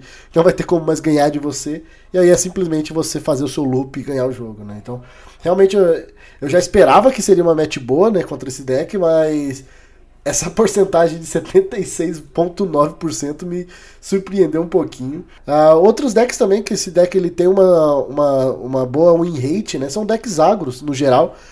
Decks, por exemplo, que jogam com auras... tem bastante cartas, por exemplo, inclusive no main deck, né? Destroy Evil, o próprio Drawbringer Cleric, que consegue destruir encantamentos, então isso dá uma ajuda muito grande, né, no main deck tendo esse tipo de ferramenta, então ele vai ganhar esses decks baseado em encantamentos também. E outros decks também, eu vejo que ele tem uma matchup pós-side muito boa contra Burn, né? Ele consegue subir mais ganho de vida, consegue também ali... ficar trabalhando com Flicker e até mesmo os counters, Hydroblast ajuda bastante, então ele vai carregar esse tipo de coisa. Então eu acho que esse tipo de matches ele vai se sobressair. Esses decks que não tem tanto recurso assim, vamos dizer, que trabalham mais na tempo play, tentam... eu acho que não é exatamente essa parte, o tempo não é muito bom para ele, mas trabalham mais tentando colocar o problema na mesa e se não resolver, acabou, né? Se você tá jogando dessa maneira, muito provavelmente o Jeskai vai conseguir jogar contra você. Então é mais ou menos esse tipo de deck, ele é muito bom, ele consegue responder. Se você tá dando problemas para ele resolver, ele vai resolver. Basicamente é essa a situação dele. Existe uma discussão aí na comunidade, Rubinho, que inclusive o deck ascendeu um pouco em popularidade ultimamente, porque tem alguns jogadores, inclusive jogadores de famílias inveterados, assim, né, os top players, que tem a opinião de que o Jeskai é bom contra o Familiars, é uma match, quase uma mirror, né? Uma match que é muito pegada, muito grind de recurso, assim, mas que o Familiars leva, ou que o Jeskai levaria uma vantagem por conta das remoções e do vermelho, né? Para o Blast no side. Então, tem gente defendendo isso. O próprio GN42, ele deu uma tiltada de leve, assim, umas semanas atrás, e passou umas 2 semanas jogando só de Jeskai Ephemerate nas ligas, fez bastante resultado, ele meio que deu uma migrada, né, e a gente tinha comentado sobre como é meio que paralelo um ao outro, né, o Jeskai vai tentar rampar pra fazer o cheat de mana, enquanto o Familiars vai na outra rota, ele vai descontar o custo das mágicas, então tem uma coisa similar realmente, e o Jeskai tem um plano parecido, loop de Ephemerate, etc, né, com remoções mais convincentes, no caso, por causa do vermelho e tal. Então, existe esse argumento aí de que o Jeskai é bom contra o Familiars. Eu não sei, você que tem jogado de Familiars, não sei se você chegou a enfrentar essa matchup e qual é a sua opinião sobre isso. Olha, eu não enfrentei essa matchup, mas olhando as cartas, né, os recursos que tem, parece sim ser uma match muito ruim. Não somente pelos anulas, né, os Red Blast ali, mas se você pensar, o Familiar ele depende muito das Balselands dele. E quando você está jogando contra o track de Cleansing Wildfire, que tem loop disso, basicamente você comba rápido, né? Você estabelece seu jogo de uma forma muito avassaladora, ou ele vai te engolir, né?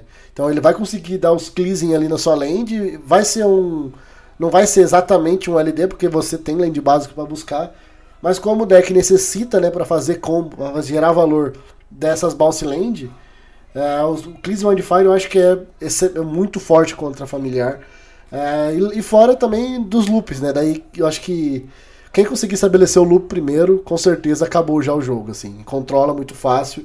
E a forma de remoção também, por exemplo, Lightning Bolt, você faz o Familiar na 2, leva o Lightning Bolt, já atrasa você muito isso. Então, realmente eu acho que é uma match muito difícil mesmo, assim, pro Familiar. Mas decks, por exemplo, como antigo, a gente fala antigo, né, porque já mudou a build, mas, por exemplo, o Burn Kuldota, que coloca ali faz um ou dois Kuldota e faz um Bushwalker, mata na 3, 4, isso é muito ruim pra ele, né, porque no turno 2 ele tá fazendo o Cleansing Wildfire ali pra pegar o terceiro land drop dele. Se você mata ele na 3, ele tá tapado e acabou o jogo, né, então... Esses decks, assim, também é muito difícil do Jeskai conseguir lidar. O Mono Blue Fadas é uma match muito difícil pra ele, porque nos primeiros turnos, né, ele tá sempre tentando arrumar essa base de mana, fazer os land drops, e o Mono Blue Fadas, ele pune muito decks que não interagem muito bem no turno 1 ou 2, né. Então, esses decks, assim, eu acho que atrapalha muito a vida do Jeskai, sem contar também o Affinity. Então, se você vê ali, sempre no sideboard do Jeskai tá lá, 3 ou 4 revokers que existem e também mais 3 ou Dust to Dust. Porque é uma match muito, muito grindada, os dois decks têm muito recurso e se você não consegue lidar ali inicialmente com as lands do Affinity, ele vai se sobressair, porque daí o Affinity hoje em joga com counter também, consegue colocar um monte de problema na mesa com resposta e comprando mais carta, e você não consegue, com seu loop de uma carta por turno, dar vazão na quantidade de carta que o Affinity compra, né? Então são matches bem difíceis realmente, sim, pro Jeskai. Não é impossível ganhar de Affinity, mas ele tem esse contraponto, né? O seu loop não é suficiente pela quantidade de carta que o Affinity compra hoje. Eu acho que é basicamente isso mesmo. Os decks que vão dar trabalho são os decks que vão atacar enquanto o Jeskai está fazendo seu setup, né? O setup do Jeskai realmente é fundamental. O Jamal chamou atenção para isso em alguns momentos, né? A mana base não precisa dessa complicação da coisa das Snowlands, mas mesmo assim, né? Mesmo se você não conta com isso, você tem... uma mana base requer uma atenção nos primeiros turnos do jogo, né? Entre ali os seus preordens, seus Cleansing Wildfire, você tá basicamente dedicando os seus primeiros turnos a fazer o setup para ficar com sua mana confortável ali, para ter a mana da remoção, a mana da anulação, a mana do Ephemerate quando você tá castando seus bichos. Então, se o deck tá já colocando tudo, né, porrada na mesa nesses primeiros turnos, o Jeskai sofre bastante. Então, um Bogles que abre super rápido, até um Monogreen Stomp, né? Que faz assim, bicho na 1, e aí depois turno 2, Burning Tree, bicho. Já é uma dor de cabeça, uma puta dor de cabeça pro Jeskai resolver. Porque, em geral, no main deck não vai trazer sweepers muito, né? Não é muito comum de usar sweepers no main, normalmente fica pro side. Então, ele vai estar com a board cheia ali pra dar conta, e como o Rubinho falou, ele lida muito bem com uma threat de cada vez. Ele troca muito bem um por um. Na hora de trocar... com uma board cheia, né, de conter a multidão, ele às vezes se engasga um pouco. Então, decks assim, em geral, vão colocar um desafio aí para o Jeskai conseguir ter tempo de se organizar para responder.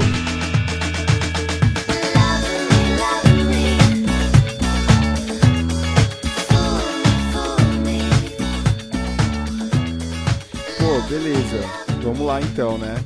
Deck complexo pra caramba, na deck building, bem toolbox, né? Achei muito maneiro vocês falando aí das versões dos baralhos, né? As cartas que podem entrar aí pra poder, enfim, às vezes acelerar ali o processo de finalizar o jogo.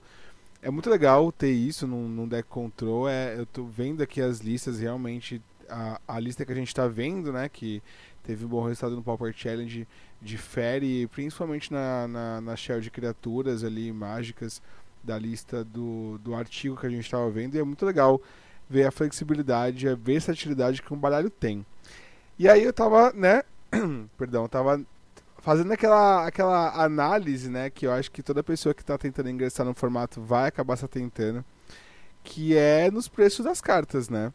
Mas eu achei muito curioso do Jeskai Ephemerate que Tem dois pontos aqui que eu acho que são importantes mencionar, e aí eu sinceramente, vamos ver aí o que vocês vão me dizer sobre isso. Mas assim, a shell do deck em si, acho que não é assustadora no que diz respeito a preço, então pra galera que tá ouvindo aí, que se interessou pelo deck baseado no que foi falado aqui, acho que pode vir sem medo, não acho que é um baralho que tem um preço exorbitante, mas tem uma vírgula aqui, né, porque assim... O Ephemerate que dá o nome ao deck e o próprio o Cleansing Wildfire são cartas que tem um preço bem ok pro deck, porque eles dão nome ao deck, né? Então a gente tem o Ephemerate aí numa base de R$10 a cada cópia e o Windfire a, sei lá, R$3. Então bem tranquilo, cartas-chave do baralho com um preço bem acessível, bem bacana, bem legal. Mas o que me chamou a atenção aqui, e um eu fiquei assustado e o outro eu já esperava, é o conjunto de cartas mais cara desse baralho são as lands básicas. Então, o fato de você usar de 8 a 9 ali, ilhas nevadas, eu, sinceramente, eu fiquei muito surpreso quando eu fui pesquisar os preços aqui e fui ver que uma ilha nevada básica tá, tipo, de R$5 a R$7, assim, sabe? Isso é um pouco assustador, assim. Que a gente teve em Cardsrealm, é super recente. Cara, mas isso é uma parte muito engraçada. Lembra que a gente tava falando da parte do remoção, das remoções? Essas lands básicas nevadas só tá ali porque tá usando Scred na lista. Se você tirar o Scred, você pode simplesmente colocar a land básica normal e vai funcionar. Isso, e é uma cópia só de Scred, sabe? É uma das... Se vocês repararem, é uma das principais coisas que a gente criticou em relação ao deck building atual do deck. Então... Quanto a isso, Jamal, eu já te tranquilizo dizendo, por exemplo, que eu peguei aqui uma lista, essa que fez o último resultado no Pauper Challenge, joguei lá para calcular o preço, deu $50, 51, quase $52. Aí eu fiz umas mudanças na lista, né? Editei ali uma cópia da lista, tirei todas as lands Snow, tirei ali algumas remoções, fiz uma suíte de remoção um pouquinho mais organizada e mexi no sideboard pra tirar talvez umas cartas mais caras ali, um Red Elemental Blast aqui, outro ali e tal. Caiu pra $34. Então, tipo assim, o deck cai de R$200 e tantos pra um deck de R$150. Que tá bem mais, né? Tipo assim, se pensar R$150 montar um deck, pô, tá bem bacana, assim. É assim, eu me surpreendi um pouco, Jamal, falando sobre isso de orçamento, né, que em ver que o Ephemerate tá tão caro, é uma carta que qualquer print dela tá cara, tipo, é uma carta que eu sabia que os prints premium dela eram caros mesmo, mas me surpreendi em ver que qualquer print tá um pouco acima da média, assim, o preço da carta. E o próprio Wildfire também, mas eu acho que o Wildfire, no caso aí, sofre um pouquinho para o lance do...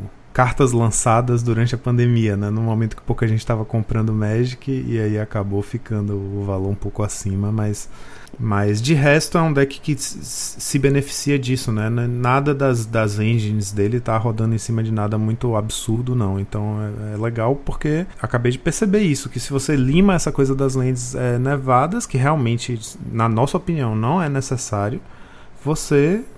tem um deck control por um preço bem acessível no Pauper, né? Achei isso bem legal. Eu acho que essa mudança já resolve todos os problemas, assim, eu diria, da questão financeira do baralho, porque eu ia, inclusive, mencionar o Red Elemental Blast e o Pyro Blast, que, assim, eu acho que entra muito naquele cenário, a gente já...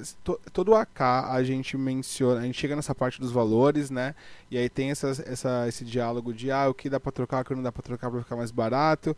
E tem sempre aquela carta que vocês indicam que, tipo, pô, faz esse investimento nessa carta aqui, porque é uma carta que vale a pena, sabe? A gente tem...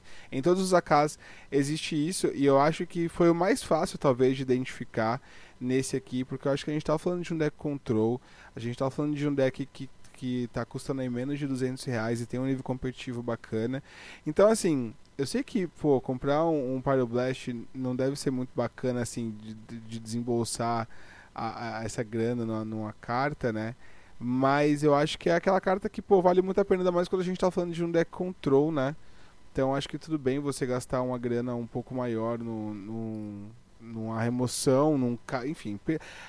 Pyroblast e Red Elemental Blast são cartas, assim, absurdas, né? Então acho que tudo bem você pagar, sei lá, de R$20 a R$25 numas cópias ali pra você ter, de fato, acesso a algo tão premium, já que você já economizou né, ouvindo aqui o Draw do Monarca e não usando Scred na lista, porque afinal de contas não precisa do Scred, pelo que eu entendi, né?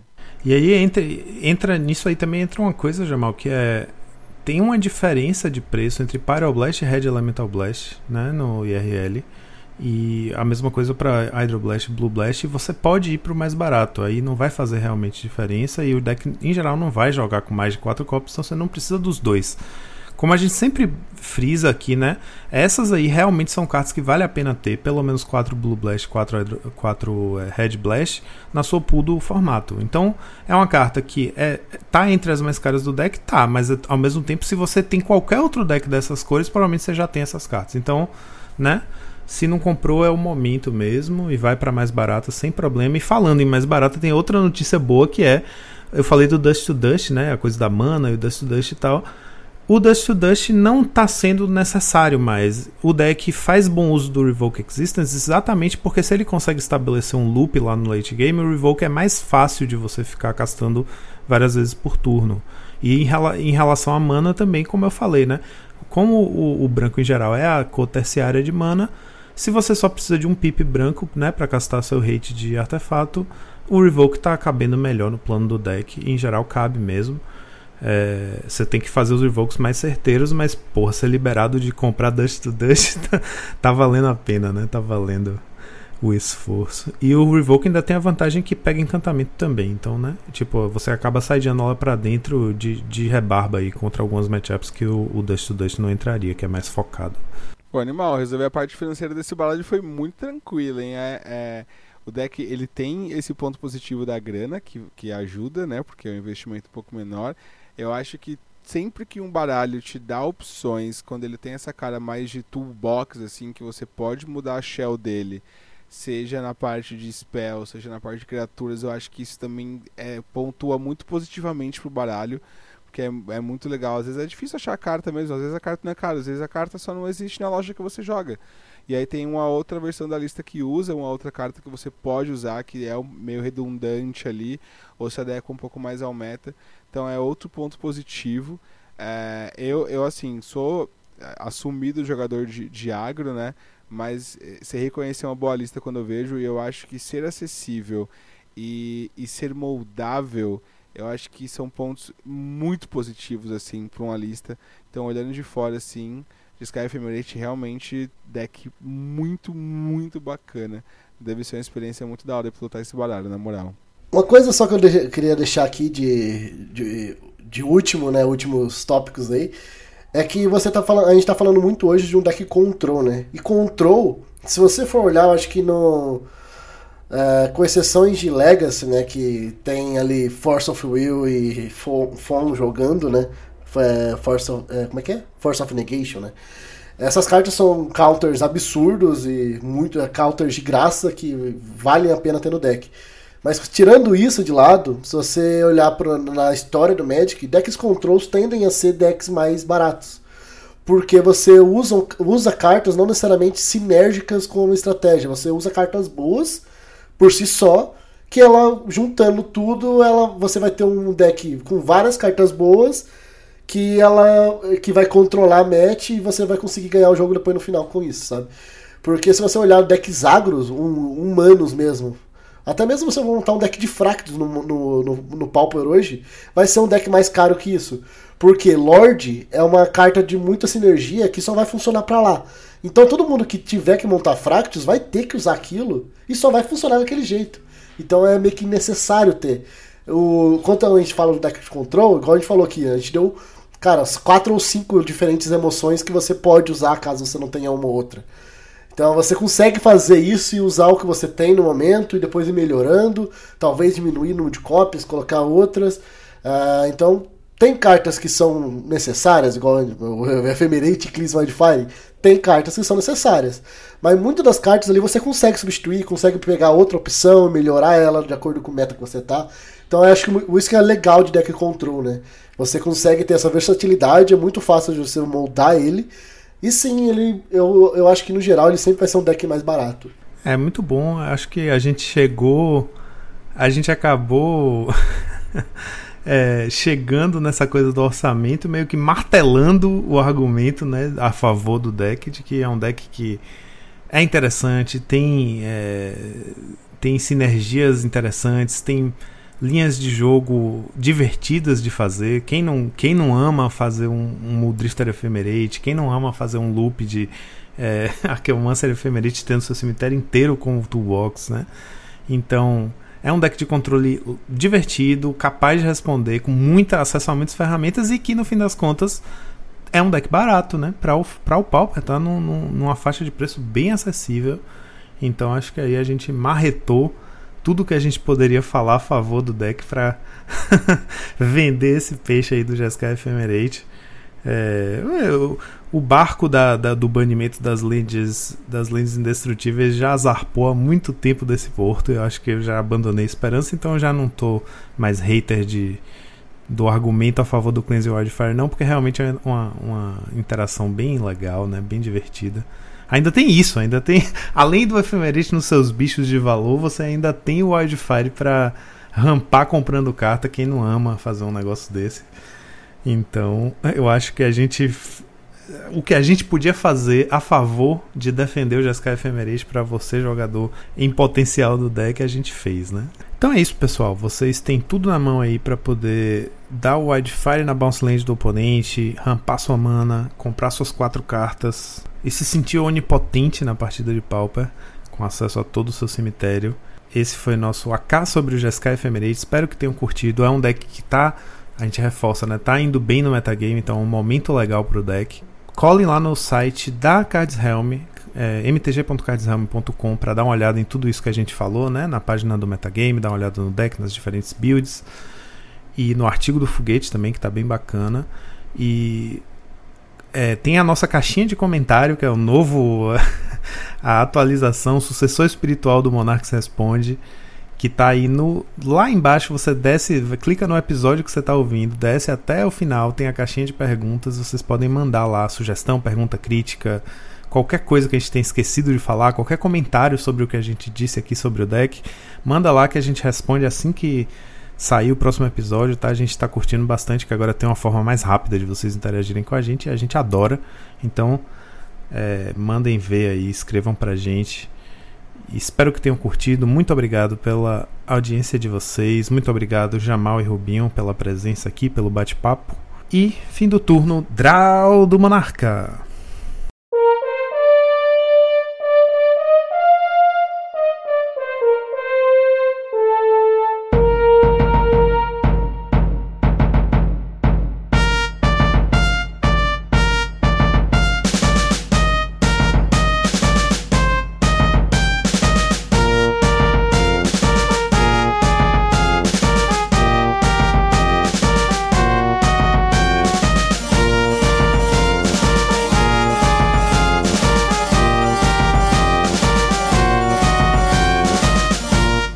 Este podcast foi editado por Monarchs MTG Produções.